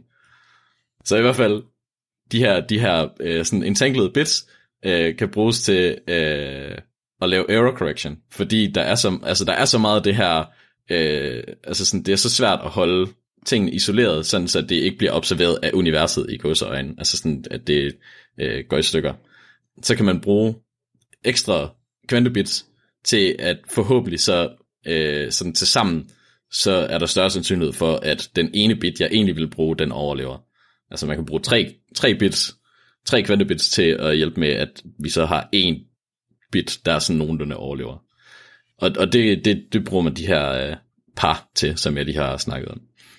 Mm-hmm. Øh, og, og det er derfor, at altså sådan, okay, øh, lad os lige, inden vi snakker om, øh, hvor, hvor store computer vi har og sådan noget, så lad os lige se, hvad vi kan bruge de her kernecomputere til. Så i hvert fald, teoretisk, så er der mulighed for, man har lavet nogle kvantealgoritmer, som kan løse nogle problemer, som man også ville kunne simulere på en almindelig computer, eller man kunne løse på en eller anden måde på en almindelig computer, men man ville skulle bruge altså bevisligt øh, flere operationer for at løse det på en almindelig computer, end på en kvantecomputer. Så et eksempel på et af de her problemer, som man kan løse med færre operationer på en kvantecomputer end en, en klassisk, det vil være den her lille leg, som vi skal til at lege. Jeg har for tre bits, for alle muligheder af altså al, almindelige bits, nul og et, øh, tre stykker dem i en rækkefølge, der har jeg besluttet, jeg besluttede mig for, om jeg vil give jer et nul eller et et.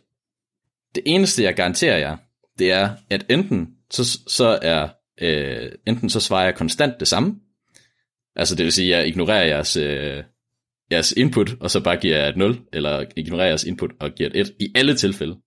Eller så er min, øh, mit system balanceret, det vil sige, at halvdelen af gangene, der svarer jeg nul, og halvdelen af gangene, der svarer jeg et. Okay, jeg tror godt, jeg kan det godt. Den, det, man skal spørge vagten til venstre, om han lyver. Fordi så, øh, er, så taler han, ham den anden altid sandt. Er det sådan noget? øh, godt eksempel. I, ikke, det er ikke helt den her. Satans. Jeg var der næsten. Ja. Så prøv at give mig tre bits, og så, øh, og så svarer jeg. En, en, en. Ja, det var også den, jeg ville have taget. En. Okay, så prøv okay. en gang til. nul, nul, nul. en. Det kan man ikke. Jo, jo, jo, det kan man godt. Der får jeg også en. Au. Okay. Så nu... en, må jeg godt få to? Vil, vil du gerne have to? Ja. Det må så være nul, et, nul i binær. nul, et, nul, ja, tak. Der får du også en. Fuck! Det... Okay, så I alle sammen... Okay, men så er du konstant. I, I har alle sammen fået outputtet en. Spørgsmålet er... om I tror, at min, min idé, altså om, om det, jeg gør, om det er konstant, eller om det er balanceret. Kan I vide det med sikkerhed? Nej. Det... Må vi godt spørge dig noget mere? Jeg, jeg forstår ikke, spørg... jeg forstår ikke okay. de spørgsmål. Jeg tror ikke, så... jeg forstår de spørgsmål. Til okay, så I, I, skal, I skal afgøre, om det, jeg svarer, er konstant, eller om det er balanceret. Altså om du altid svarer det samme, eller om du skifter mellem, hvad du svarer. Ja. Mm. Men... du svarer altid det samme? Jeg har, indtil videre har jeg altid svaret det samme, men, mm-hmm. men jeg har kun lovet, at halvdelen af jeres øh, muligheder for, for spørgsmål, hvad hedder det, at halvdelen kan være nuller, og halvdelen kan være etter. Det, det ja. Var du kan ikke bare blive ved med at spørge dig tusind gange, og så får vi en p-værdi.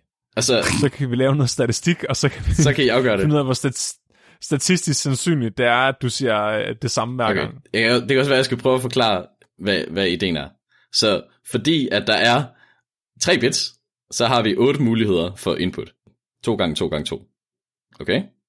Der er otte forskellige bitstrenge, I kan spørge mig om. Det vil sige, ja, ja. Øh, hvis jeg er balanceret, så har jeg fire, hvor jeg svarer nul, og fire, hvor jeg svarer et. Det vil sige, hvis jeg kun har, hvis I kun har spurgt tre eller fire gange, og fået det samme svar, så kan I stadig ikke vide med sikkerhed. Hvis jeg har givet jer to forskellige svar, så er I sikre på, okay, det er balanceret.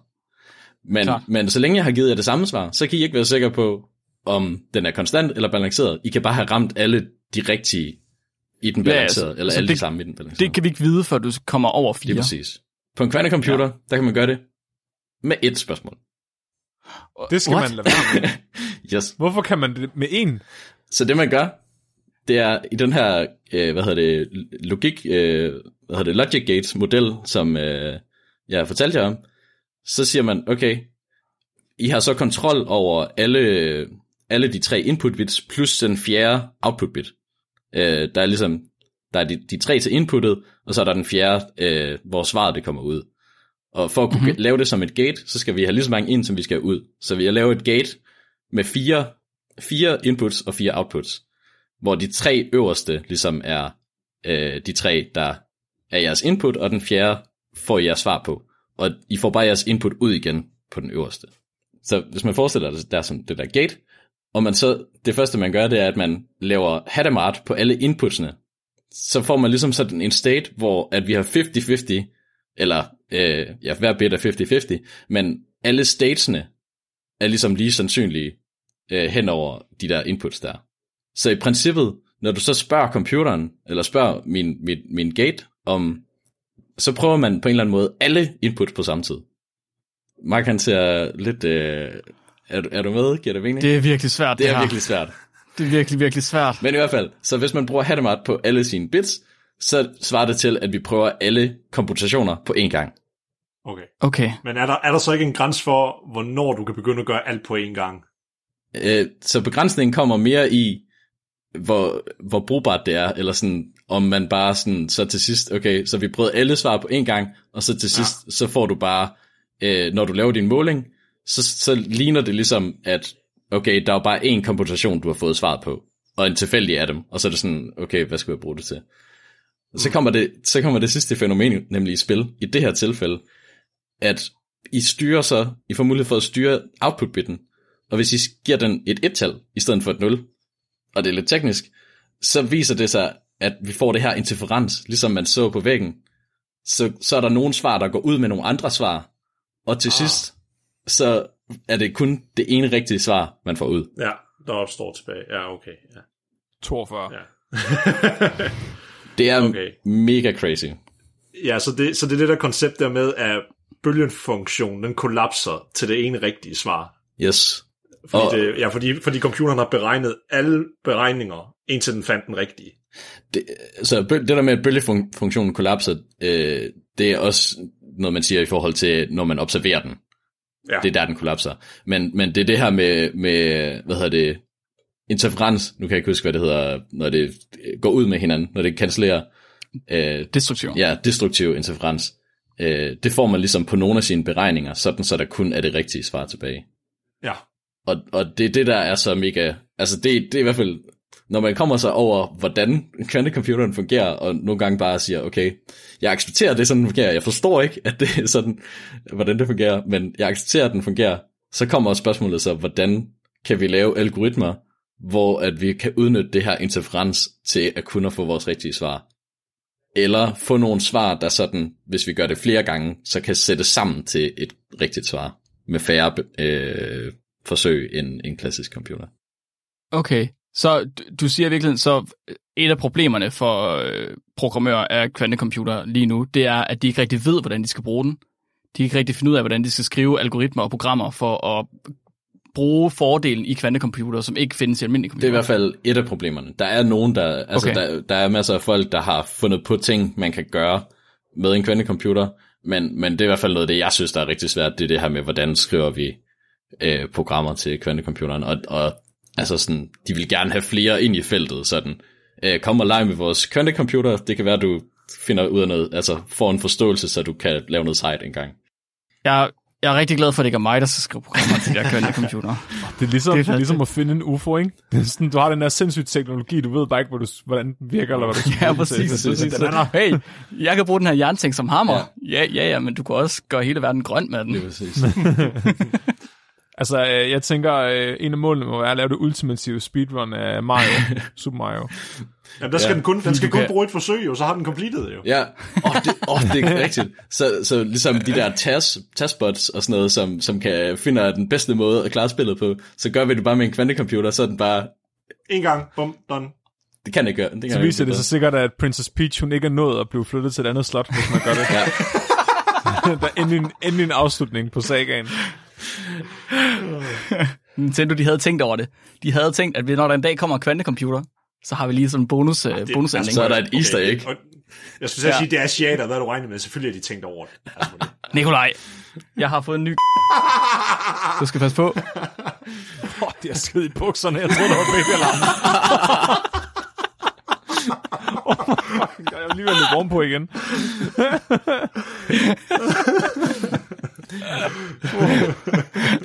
Yes. Alright. Jeg skulle til at sige et eller andet dumt. Men jeg synes bare, det er vildt, at, at man, man kan lave computeren, og man kan se, man kan bruge den til alle de her fede ting. Yes. Men man er ikke sikker på, hvad man skal bruge de fede ting okay. til. Jeg, jeg kommer med nogle flere ting til, hvad den kan bruges til nu. Så det viser sig, at noget, altså sådan, en af de ting, som kvantecomputere er skide god til, det er at simulere kvantefænomener. Ja, okay. Okay så, wow, så det er ligesom hjernen er god til at finde ud af, hvordan hjernen fungerer. Ja. Yes, og hvad hedder det, kemi øh, med forskellige øh, bindinger og sådan noget, hvordan, hvad for nogen der bliver lavet og sådan noget, har jeg en forståelse af, at, øh, at det skulle være mega godt til. Øh, I det hele taget er der en masse tilfælde af, vi vil gerne prøve en masse forskellige muligheder på samme tid, eller sådan, ja. Vi vil gerne have prøvet en masse forskellige muligheder af, for at se, hvad for noget der er bedst. Det er jo det, i virkeligheden, mm-hmm. det er en supercomputer, den er til for, det er, at vi prøver bare at kunne lave så sindssygt mange beregninger på en gang, som vi kan, for at brute force en løsning. Og det er det, som mm-hmm. kvantecomputeren på en eller anden måde i godsøjne kan gøre på en gang, altså fordi den kan lave alle de her inputs på samme tid, men så er der sådan noget med, altså fordi de er så ustabile og sådan noget, så laver man øh, øh, flere tusind målinger for sådan statistisk set, så tror man, man har ramt det rigtige svar og sådan noget. Mm-hmm. Så alt sådan noget med, de ser store muligheder inden for medicinalindustrien, fordi der er en masse forskellige interaktioner mellem medicamenter, hvad, hvad kalder man det, det ved I bedre ja, end jeg gør. Ja, medicamenter. Øh, sådan, at, at de prøver alle mulige, og lige nu er de i gang med at altså simulere alle mulige øh, interaktioner, øh, men med kvantecomputer, så skulle det kunne blive endnu bedre.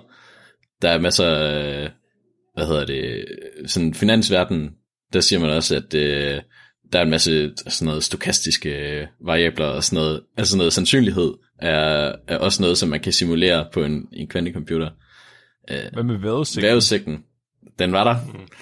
Og, og som du nævnte tidligere, artificial intelligence, altså machine learning, hvordan, øh, altså der er også en masse beregninger, en masse sandsynligheder og sådan noget, som bliver skudt igennem, som man også ville kunne gøre på en kvantecomputer. Så potentielt store modeller, øh, store neurale netværk og sådan noget, man skal have trænet og sådan noget.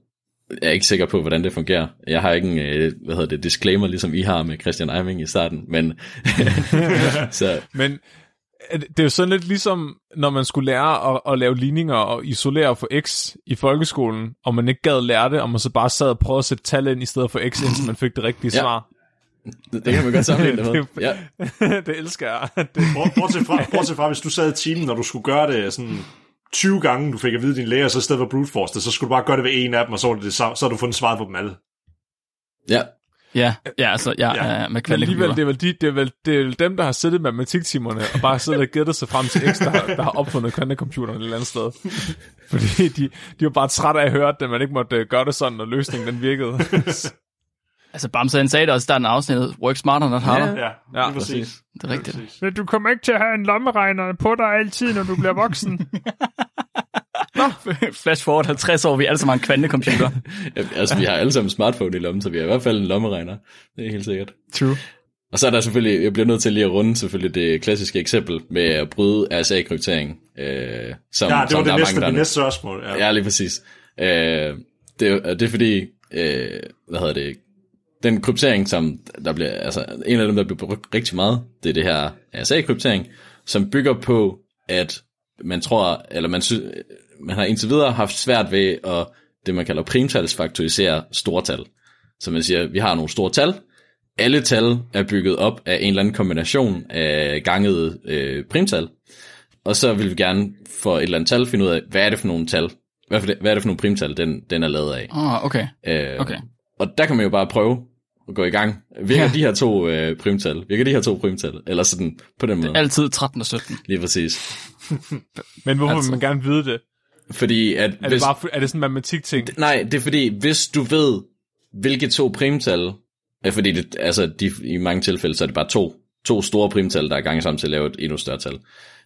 At hvis du ved, hvad de to tal er, så kan du gætte hans hemmelighed, og så kan du øh, dekryptere al den... krypteret besked, han ellers ville få, som du ellers ikke ville kunne kryptere, dekryptere.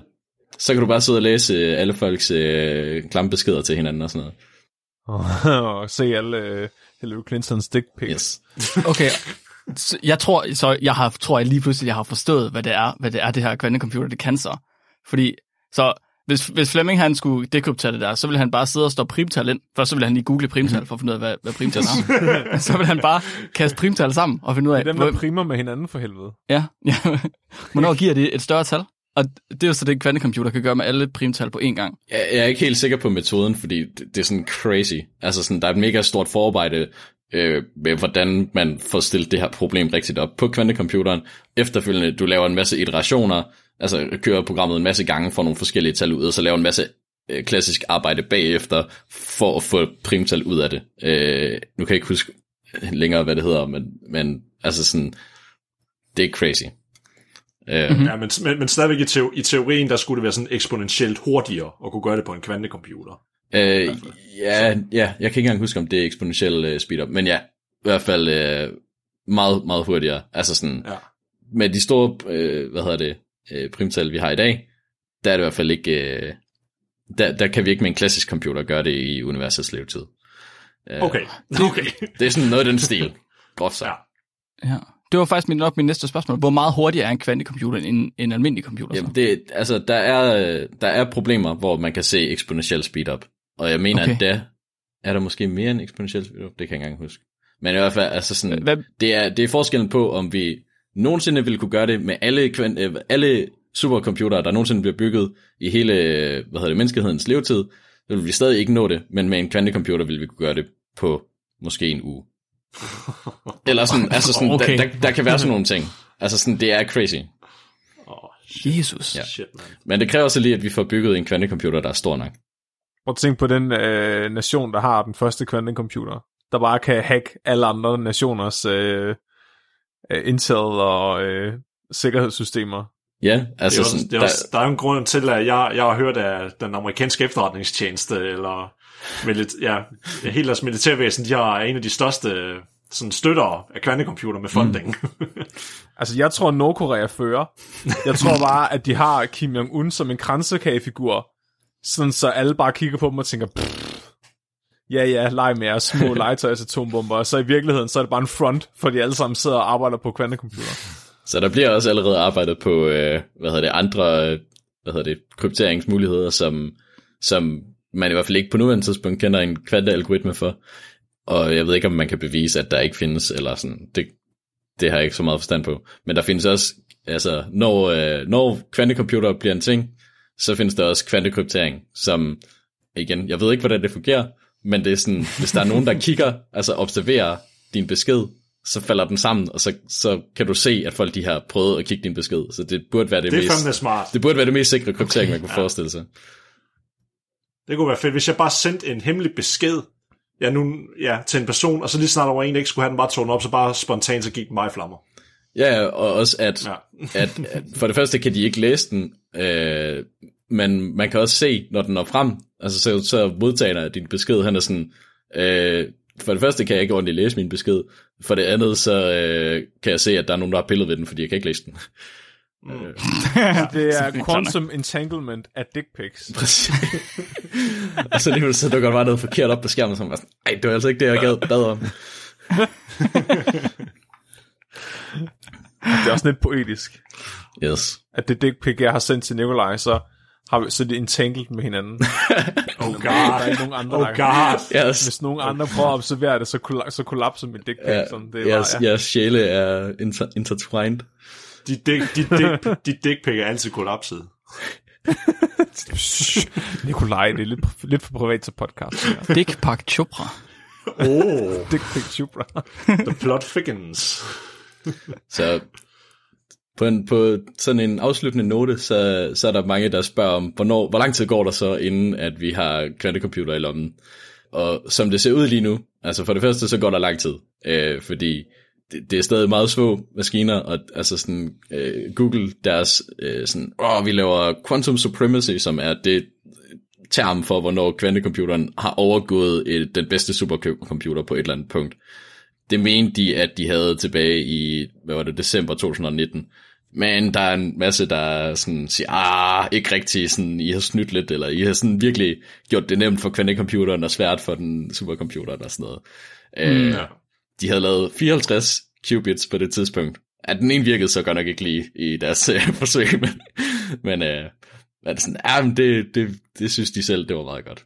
Og, så, fireoghalvtreds qubits? Ja.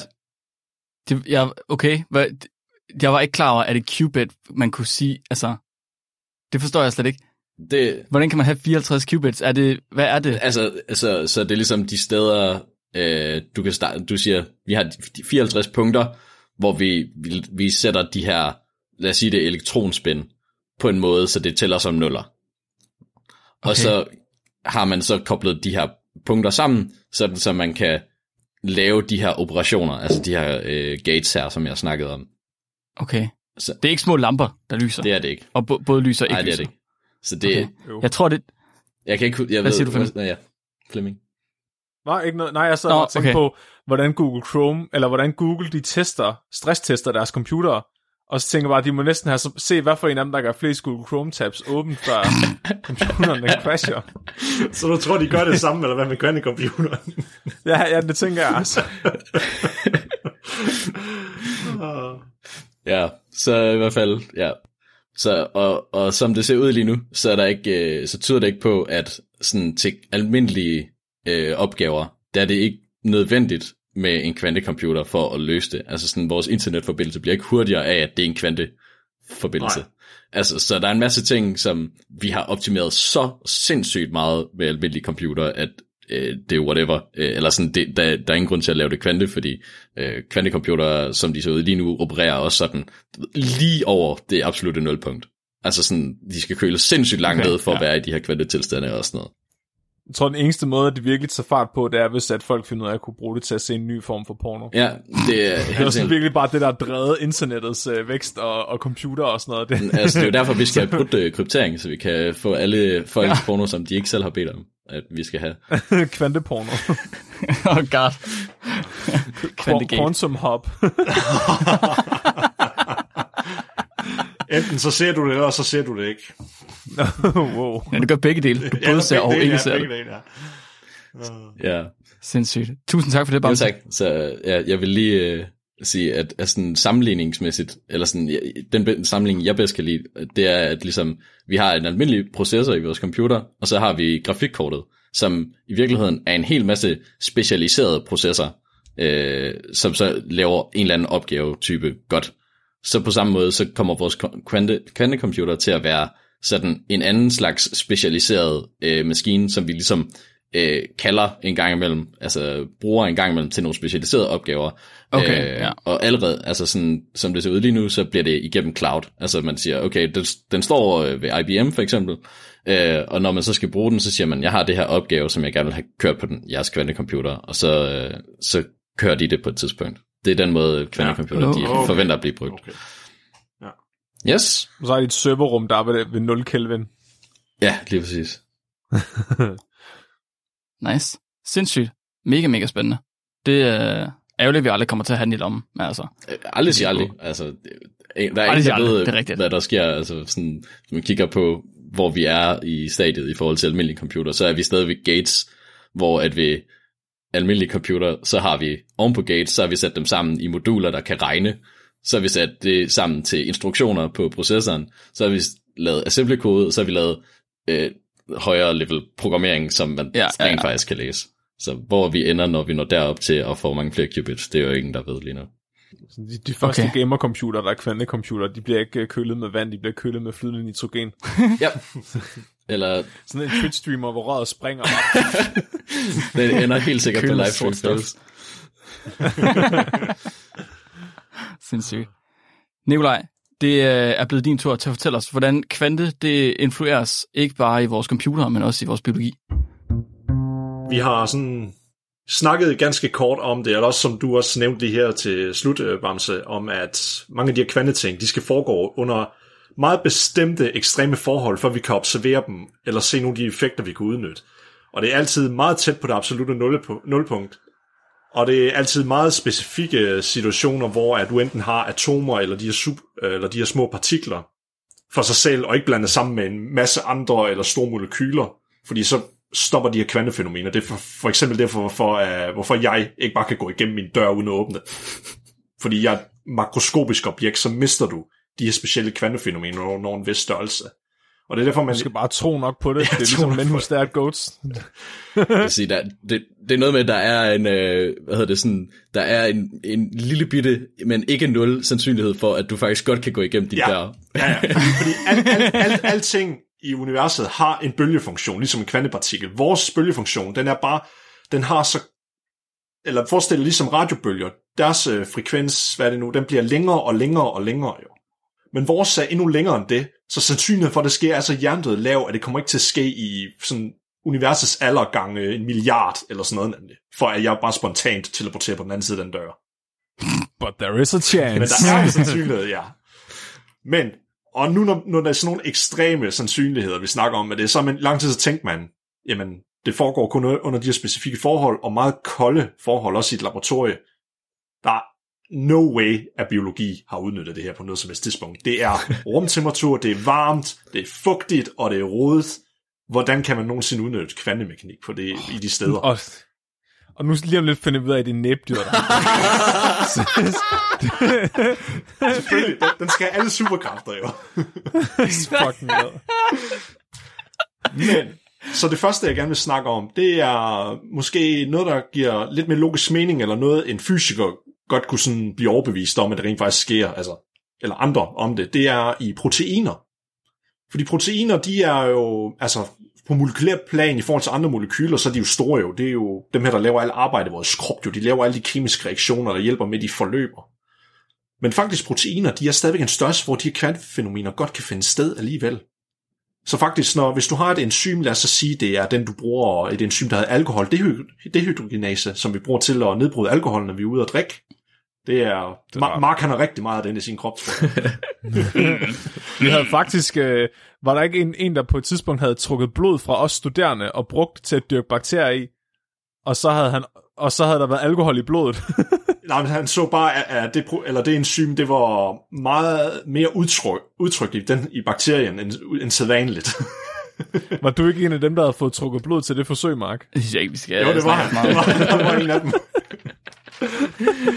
Nå, ja, det men, kan jeg ikke men, udtale mig om. Men vi har så øh, i øh, så det her eksempel med det her enzym, det er så, at øh, mange af de enzymer, en af de simpleste processer, de gør, det er, at de flytter et hydrogenatom over til et andet sted. Det er næsten alle enzymer, de gør en form for det.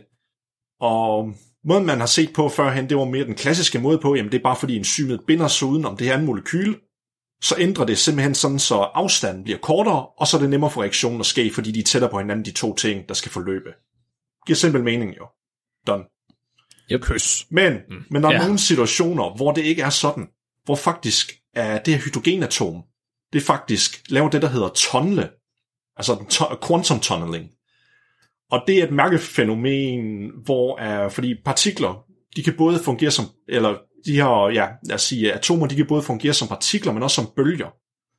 Og når de er i den her bølgeversion af sig selv, så hvis det er, at du har, lad os sige, du har en barriere, som den ikke kan komme igennem, det er en for høj energibarriere. Det er jo muligt for den at passere igennem den, eller hen over den.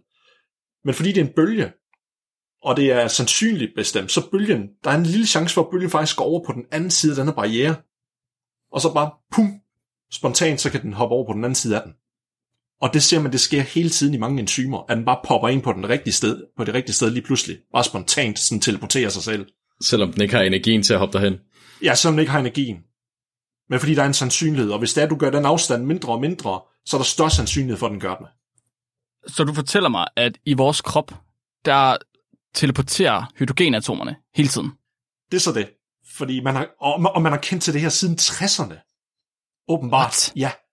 Men det, man er i tvivl om, det er, hvorvidt det har betydning i en organisme, for man har fundet det i enzymer uden for kroppen, hvor man har testet det. Mhm. Så det er sådan, kun sådan circumstantial evidence, som man kalder det. Og, det. og det er mange af de eksempler, jeg kommer med.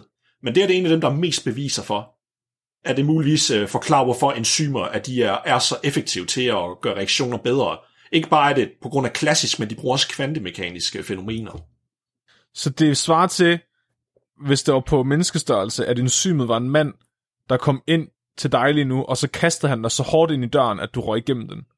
Yep. Nej, nej, nej. Der, nej, nej, nej. Lad os vende på en anden måde. Det, det ville svare til, hvis jeg gik hen til døren. Jeg vidste, der var nogle bajere på den anden side af døren. Men jeg har ikke lige energi nok til at kunne overkomme til at åbne døren. Men så bare fordi, at der er en lille sandsynlighed for, at jeg rigtig gerne vil have de bajere, så spontant så øh, manifesterer jeg på den anden side af døren med ølene. ja.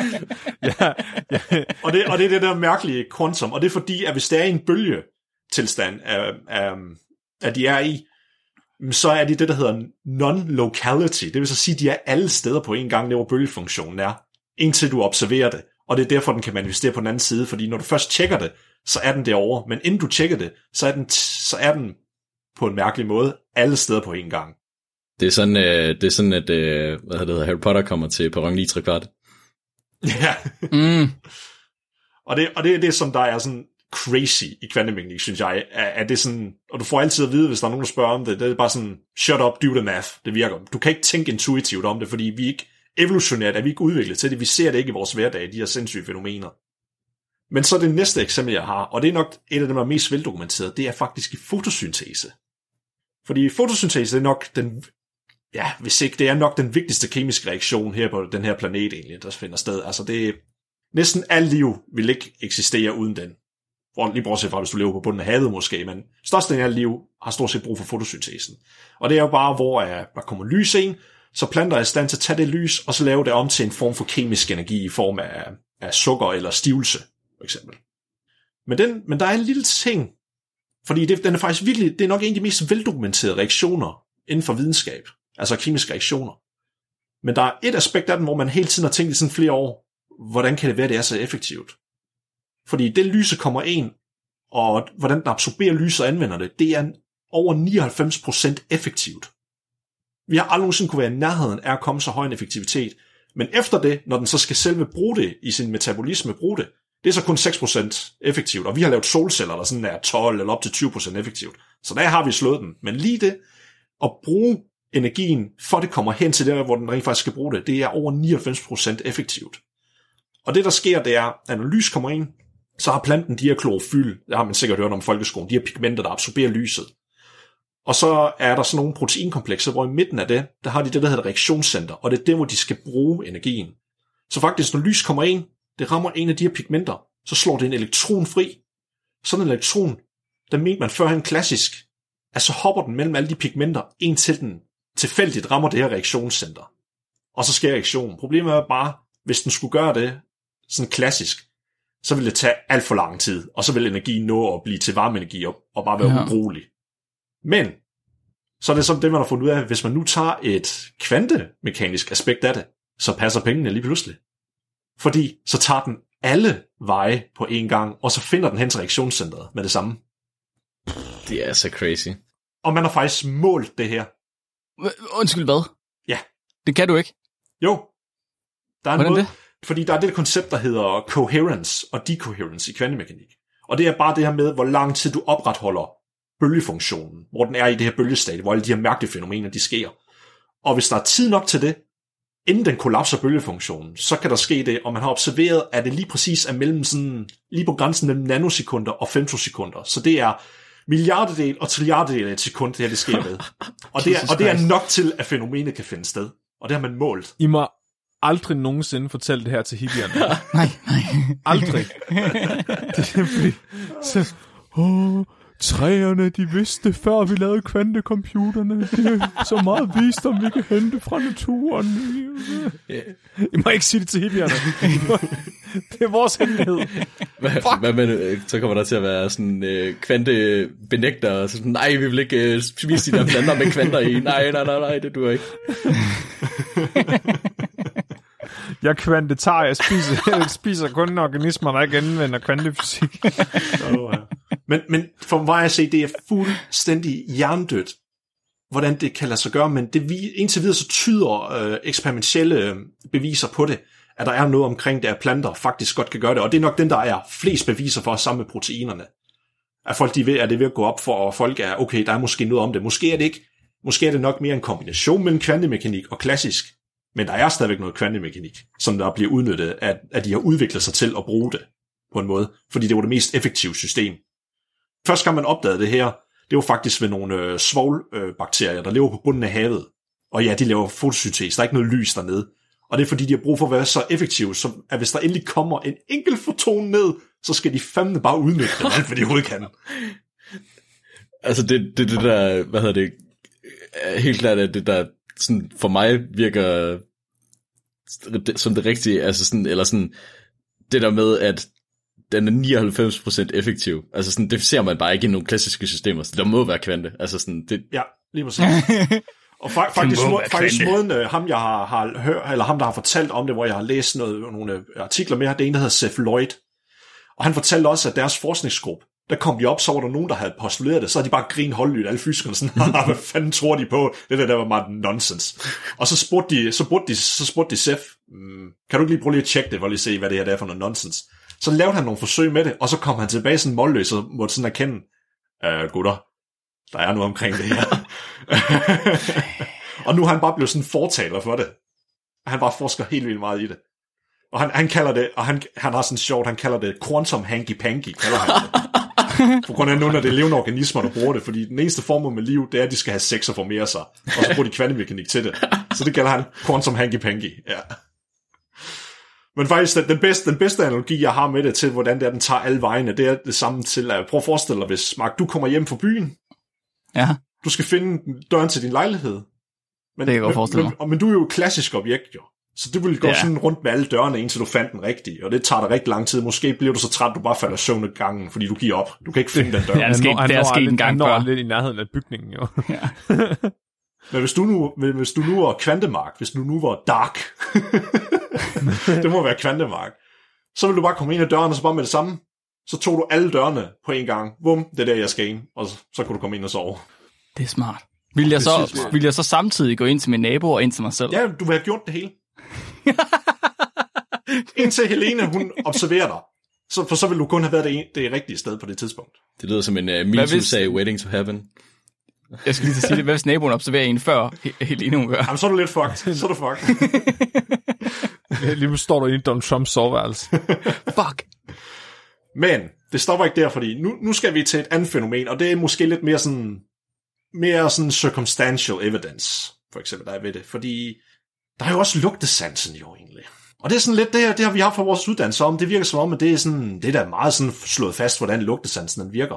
Fra et neurobiologisk og neurokemisk synsvinkel, jo jo, så ved vi godt, hvad der er, der sker med vores neuroner, når vi dufter ting og det. Det er ikke det. Det er, når selve molekylerne, at de rammer op i vores receptor i næsen. Det er der ingen, der aner en kæft om, hvad fanden det er. Der er nogle få idéer, man har haft, men man har afsen kunne bevise dem helt rigtigt. Den klassiske teori om, hvordan det fungerer, det er det, der hedder log and key-mekanisme, hvor du har, lad os så sige, det var hvad, et svovmolekyl fra en af Flemmings prutter, kommer op i min næse, og så er der en receptor, hvor den binder perfekt, og det gør, at jeg registrerer den her ulækre svovlugt der. Fuck, altså siger du til mig, at jeg render og laver kvantefysik dagligt? Nej, men ikke nu. Det er jo et klassisk eksempel, det her jo. Det er okay, en klassisk, ja, klassisk ja. måde at se det. Det er, at der er noget, der passer i det her hul. Perfekt.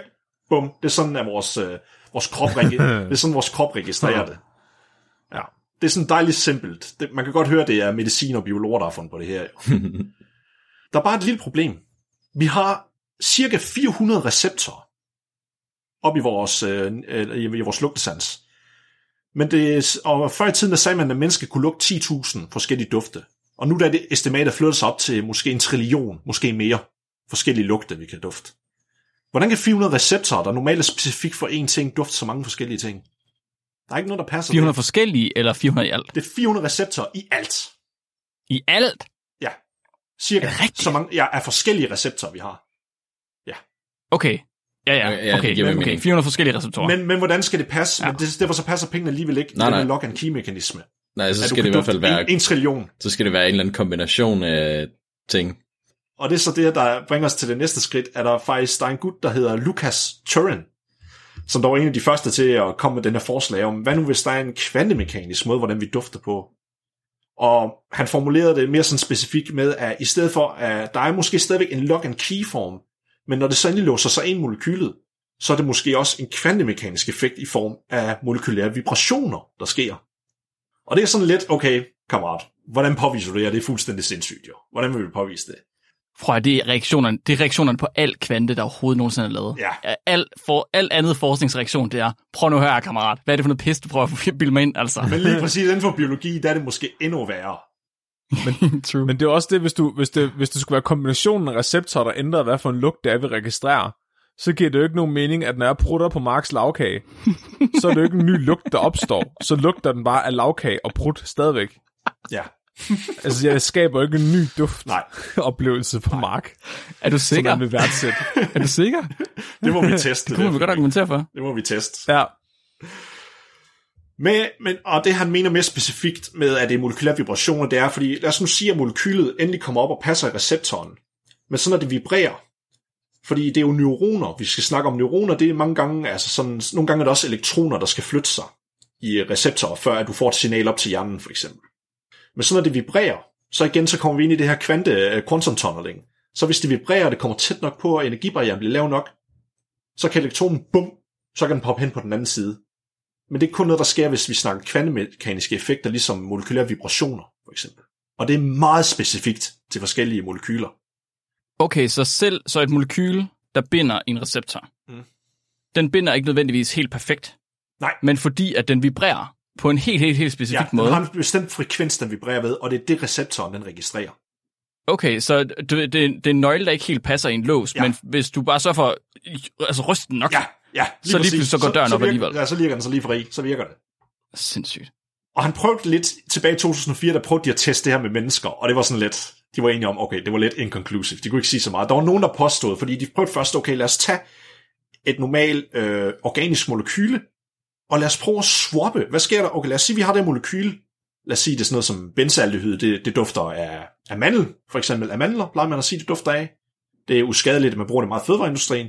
Så, men lad os prøve at tage nogle af de her kulstofatomer, og så putte et andet atom en, eller et andet grundstof en, som der er stort set næsten kemisk ens. Altså det kan lave de samme bindinger, og det hele kemisk. Næsten. Det er bare lidt tungere. Så prøver man at putte øh, øh, hvad siger, øh, silikon, øh, silika en for eksempel, i stedet for carbon. Det er nok det typiske eksempel. Så var der nogen, der mente, at det sådan begyndte at dufte af svovl, i stedet for måske. Men statistisk, der kunne de ikke finde noget sådan sammenhæng med det egentlig. Der, der var meget sådan scrutiny og folk, der hakkede ned på det studie. Så tænker jeg så, okay, okay, det kan være det måske ikke. Det kan være, at der er meget bias i mennesker, de er ikke så gode til det. Vores lugtesans måske lidt skøjet. Det er ikke så objektivt, når folk de vurderer det, fordi ja, der er nogen, de kan være trænet lidt mere. Lad os nu sige, det er en, der er god til at smage på vin eller dufte, så kan det være, at han er bedre til at registrere det. Men det er meget subjektivt, når de beskriver det også jo.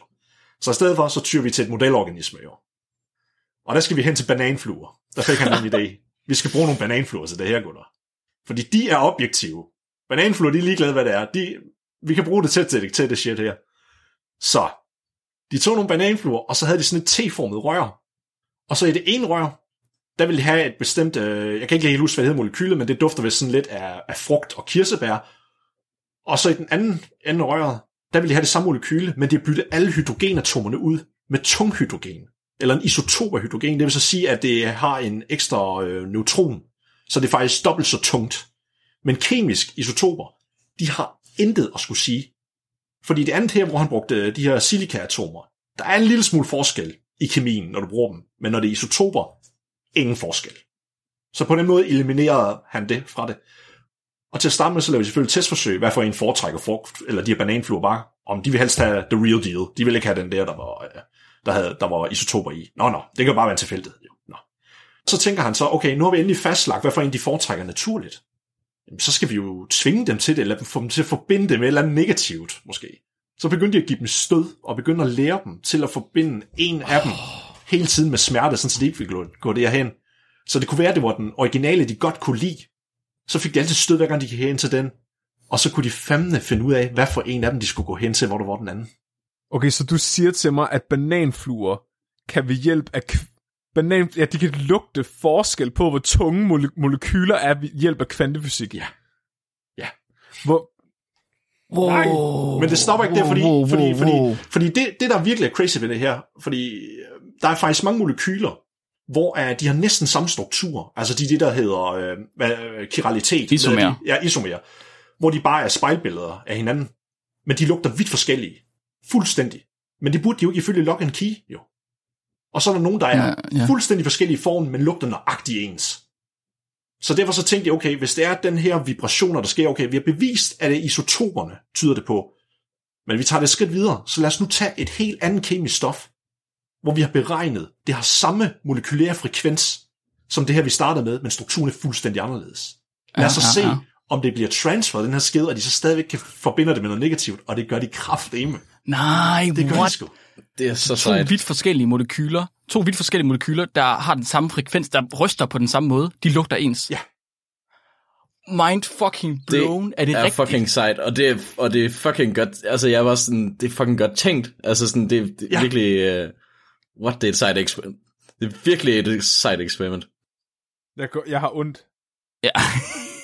er, alt, er alt, hvad vi ved om receptorer og ligander, er det bare fucked up nu? Er det hele bare kvantemekanik i stedet for? Jamen, det, det er jo så det, altså, fordi der er stadigvæk mange, der så meget tvivl ved det her. Fordi at de stadigvæk mangler flere beviser, og det er sådan, okay, fair nok. Men der er nogen af den gamle skole, der siger, det er det nonsens, det her det kan ikke passe, det er stadigvæk nok en kilde, du ved. Altså, det, det er skrald. Og det sjove er, det er altid sådan nogle Nobelprismodtagere, der bare, de har haft deres glory, de nægter at se nye ting. Det er sådan, fuck this shit. Not, not, in, not in, back in my day, I tell you. Yeah. Yeah. Ja. Og så er der Carey Mullis, der begynder at snakke med vaskebjørn. Og ja, der kalder, ja, der kalder ham doktor. Ja. De skriver også i, i paperet, at de diskuterer, altså okay, de er meget overbevist om, de, hele tiden så skriver de, det kan ikke være andet end det her, det kan ikke være andet end det her. Så de måske ikke, der er måske en lille smule bias, man kan godt fornemme, ja. at han måske har haft meget modgang, måske, når han endelig skal, for han blev faktisk rejected først Nå. ved Nature, da han skulle submitte det her. Stakkel. Men det er så, det er så, det er så i finans, altså er det så udgivet, så det er alligevel rimelig okay. Ja. Men der er stadig mange, der siger, okay, det kan muligvis godt være en kombination af dem i stedet for. Det er nok ikke ren kvantemekanisk, og det, det er fair nok. Altså, det kan man da godt leve med, at det muligvis er en, kom- en uh, kombination. Og hans næste skridt, uh, det er så, at de vil prøve at teste i andre organismer, som måske hunde og lignende, om de så kan observere det her egentlig. Mm-hmm. Men det, det, det, det synes jeg bare var fuldstændig mindblown, at der faktisk bare, bare det, der er et hint af beviser mod det her. Ja. Altså, det er jo revolutionerende jo. At, at du endelig kan begynde at forene fysikere og biologer på den måde egentlig. Ej, det har jeg ikke lyst til. Prøv at fysikere, de er så pissekloge, de virkelig svære at arbejde sammen. De tager æren jo, de tager æren. Oh, og faktisk, der er lige en ting, jeg skal, jeg skal nævne. Faktisk, der var en gut tilbage i, nu når du snakker historisk, Mark, der faktisk allerede ja. skrev en bog omkring det her, dengang tilbage der i, nitten, nitten, i nitten tyverne og det. Og ja. det var mester Schrödinger ham selv. Han begyndte at gå ind i uh, biologi i slutningen Nå, af sin, ja, sin senere år. Så skrev han en bog omkring med liv, hvor han ligesom snakker omkring det her, at han godt kunne forestille sig, at liv selvfølgelig er alt kvantemekanisk jo, fordi det er fundamentalt til alt i universet jo. Mm-hmm. Men at der rent faktisk måske var systemer, der kunne bruge det, eller det kunne åbne en bedre forståelse af det. Han, var, han skrev faktisk også, inden man vidste strukturen af D N A, så, så forudså han også, jamen, hvis der endelig er en eller anden form for øh, molekyle, hvor, øh, hvor genmateriale er i, så er det nok en eller anden form for sådan meget ordnet struktur, lidt ligesom en krystal måske, der har gentagelser i sig. Mm. Hvor det hele er sådan ordnet, og så vil den så læse det på en eller anden måde. Og lo and behold, det var det Watson og Crick, de så senere fandt. Fuldstændig sindssygt, man. Jamen, de er on another level, mange af dem der. Det er de sgu. Der er virkelig nogle øh, store, store stjerner imellem. Ja, ja. Men lige til aller, aller sidst, der skal vi lige have en sidste en, og det er nok den, der er, der er lige mangler lidt flere beviser på, men det er alligevel lidt sjovt, fordi det er faktisk, vi har snakket lidt om det her på podcasten før med fugle. Rimelig, rimelig sikkert nu, de bruger, de kan se magnetfelter, eller i hvert fald fornemme det, når de skal navigere fugle. Og man har kendt det i lang tid. Jeg skal prøve at kaste en magnet efter dem. Er det sådan, jeg fanger min høns? Jeg tager min uh, magnet, jeg bruger til magnetfæstning, og kører hen over hovedet på dem, så... Jeg tror ikke, det virker på høns, for de har ikke brug for at migrere, så jeg tror ikke, de kan det. Men duer, men duer for eksempel, det er som regel modelorganismen, og man har bevist i studier, hvis du uh, putter dem i nærheden af et sådan oscillerende magnetfelt, så fucker de fuldstændig op og flyver alt muligt. De ved ikke, hvor fanden det er, de skal hen. Det fucker dem fuldstændig op. Åh, oh, det er jo det ult- ultimative, når du er på duejagt. Hvis du bare laver også en oscillerende magnetfelt rundt om der, hvor du sidder og skyder, så falder de bare ned. Ligesom sådan noget dynamitfisk. Bare... Det, det er bare en E M P. Bare bum. Men der er så også andre fugle, hvor at det her fænomen, at de kun bliver for, eller de, øh, de kan kun fornemme jordens magnetfelt, hvis der er du lys, hvis der er, de kan se blåt lys. Det er meget specifikt, og virkelig mærkeligt. What? What? Ja, det, det er virkelig mærkeligt, man har fundet ud af det. Men det virker, de kan kun fornemme, hvad vej de skal migrere, hvis der er blåt lys til steder. Det kommer der automatisk fra solen jo. Ja. Men det giver jo mening kvantemekanisk, fordi blåt lys har mere energi end rødt lys jo. Mm-hmm. Og måden, man mener, der sker, fordi mange fugle, der har man set, der det her magnetit, man har set deroppe i deres hjerne, og man mener, det er den, de bruger rotationen af, ligesom, til at kunne fornemme magnetfeltet. Men det er ikke... Det er jo ikke en molekylær mekanisme jo. Hvor, hvor, hvor er altså fysikken eller det kemiske? Og der mener man faktisk, at de her magnetitter, de kan være det, der hedder i et entanglement, som du snakker om, Bamse, mm-hmm. hvor uh, det danner to frie radikaler, så bliver de entangled. Men i modsætning til andre steder, hvor det er opretholdelsen af det her kvantefænomen, så er det kollapset af kvantefænomenet, den bruger til at detektere det. Så hver gang, at den, nej. Ja, så det er modsat. Så det er i stedet for, at den er ligeglad med, at jeg skal opretholde den. Nej, nej. Bare at den er der længe nok, til det bare stopper med at virke. Så det bruger den til at fornemme det her entanglement. Hvad vej af magnetfeltet vender? Fordi uh, elektroner, som regel, de har det, der hedder et spin op og et spin ned. Ja. Altså ikke sådan fysisk, men det er bare en måde på, at man kan visualisere det, men det er ikke sådan, at de rigtigt spinner op og ned. Og så når de er entangled, som Bamse så sagde, mm. så vil de have modsatte stadier, afhængig af, hvad den ene er. Og så kan du bruge det til at finde, hvad nord og syd er jo. Når den kollapser. Så en fucking duehjerne af en kvantecomputer. Ej, det er så ikke duer, der, der at man mener, det her med det blå lys, det, det er sådan en anden fugl, men det kan også være, det mu- muligvis gør det i det. Okay, jeg, jeg retter lige på Flemming, så en fucking fuglehjerne af en kvantecomputer. Ja. Det gør det kraften, man ikke bedre. Altså, de kan ikke engang finde ud af at flyve væk. Altså, de flyver ind i vinduer. Så ja. De har en fucking kvantecomputer op i hovedet, men, som de kan navigere. Ja. Med, oh! Altså, det, det, det eneste bevis, man har for det her, det er, at det, det passer nogenlunde ved observationer, også det giver fysisk og matematisk mening, altså for en fysiker. Ellers så det eneste tætteste bevis, man har på det, det er, at hvis man skulle gøre det på en mere klassisk måde, hvor magnetitten den bare roterer rundt i hovedet på dem. Problemet er bare, at jordens magnetfelt er faktisk ekstremt svag. Ekstremt svag. Og det der med, at et lille molekyl som en magnetit, selv hvis det var lidt større, at det skulle være sensitivt nok til det, det giver ikke mening. Men hvis du kan bruge sådan en entanglement state, det er ekstremt sensitivt, og det så bare ophober sig nok gange, at det så gør det, så får du nok elektroner, der passerer op til hjernen, til at du kan få information nok, jo. Det er så crazy, det der. Og du siger, at det fungerer kun i blåt lys. Det, det er så weird. Altså, altså man, man, ved, man ved, det, det er så hvor det er det her circumstantial evidence, men der er nok mindst beviser for den her indtil videre. Men bare det er... at omstændighederne peger imod det i hvert fald, yeah, indtil videre. Men der er ikke noget conclusive endnu. Det er fucking vanvittigt. hundrede procent vanvittigt. Yep. That's it. Det er sindssygt. Tusind, tusind tak, Nikolaj. Det er, det er altså lige nødt til at nævne Felix, han skriver noget virkelig sjovt på vores Discord. Han siger, at det, det kommer til at kvantebiologi, så begynder biologer at følge efter atomer. og, og de, og de, men det bevæger sig kun, når biologerne ikke kigger, yeah, på det. Lige præcis. Åh, kæft, mand. Åh, Jesus. Eller også, det kan være, at fysikere i virkeligheden bare er en slags kvantebiologer, fordi de prøver at finde ud af, hvor atomer er. Altså prøv, prøv at, hvis du virkelig, hvis du virkelig breaker det ned på det mest simple, hvad det er, de laver i CERN, så er det bare, at de tager to atomer, kører ind i hinanden, og så ser de på, hvilket, hvordan det der kæmpe store sammenstød, det mellem dem, det ser ud. Yep. Så det er ligesom at se et afsnit af Mythbusters, hvor de bare springer et eller andet luft, og så ser, ja, hvordan det ser ud bagefter. Ja. Men i virkeligheden burde de tage duer og knupper op mod, mod hinanden. Med noget blåt lys. Ja. Med noget blåt lys, ja. ja. Med blåt lys. Ja. Vi, vi putter en due i en partikelaccelerator, og så støder vi de to duer sammen, og så ser vi, hvad der sker. Så, la- så, så laver du Big Bang. Det var Big Bang, det der. Big Bang, ja. Ja. Universet begynder forfra. Vi er nået for langt. Science has gone too far. Vi kom på tæt på sandheden. Åh, oh, Jesus. Inden vi uh, slutter helt af, så øh, kan vi godt lige nå et lytterspørgsmål, fordi nu er vi gået så langt over tid alligevel. Dagens lytterspørgsmål er sendt ind af Rasmus Dyr. Tusind tak for det, Rasmus. Rasmus, han skriver, hvis I kunne ændre en konstant i en naturlov, hvilken konstant vil I ændre, og hvilke konsekvenser tror jeg, at det vil have? Jeg tror, jeg vil ændre p til fire, og så bliver alle cirkler firkantet. jeg, vil, jeg vil ændre øh, gravitationskonstanten. Okay. Den vil jeg gerne lave mindre, sådan, så at det ikke er så hårdt, når jeg cykler op ad bakken. Nå, nå, Flemming. Så må du bare tabe dig, ikke? Nej, men... F er lige med M A, ikke, Flemming? Du skal lige ned med, du skal lige ned med massen der. Vi har lige afgjort, at, de, at Newtons lov ikke gælder mere. Jo, for os gør de, for klassiske store objekter. Nej, ja. De er forkastet, Nikolaj. No more fat-shaming. Nikolaj, hvad vil du ændre på? Jeg tror, at det kunne være interessant at ændre på... Um... Okay, jeg vil ændre på en af konstanterne, der er Higgs-ligningen.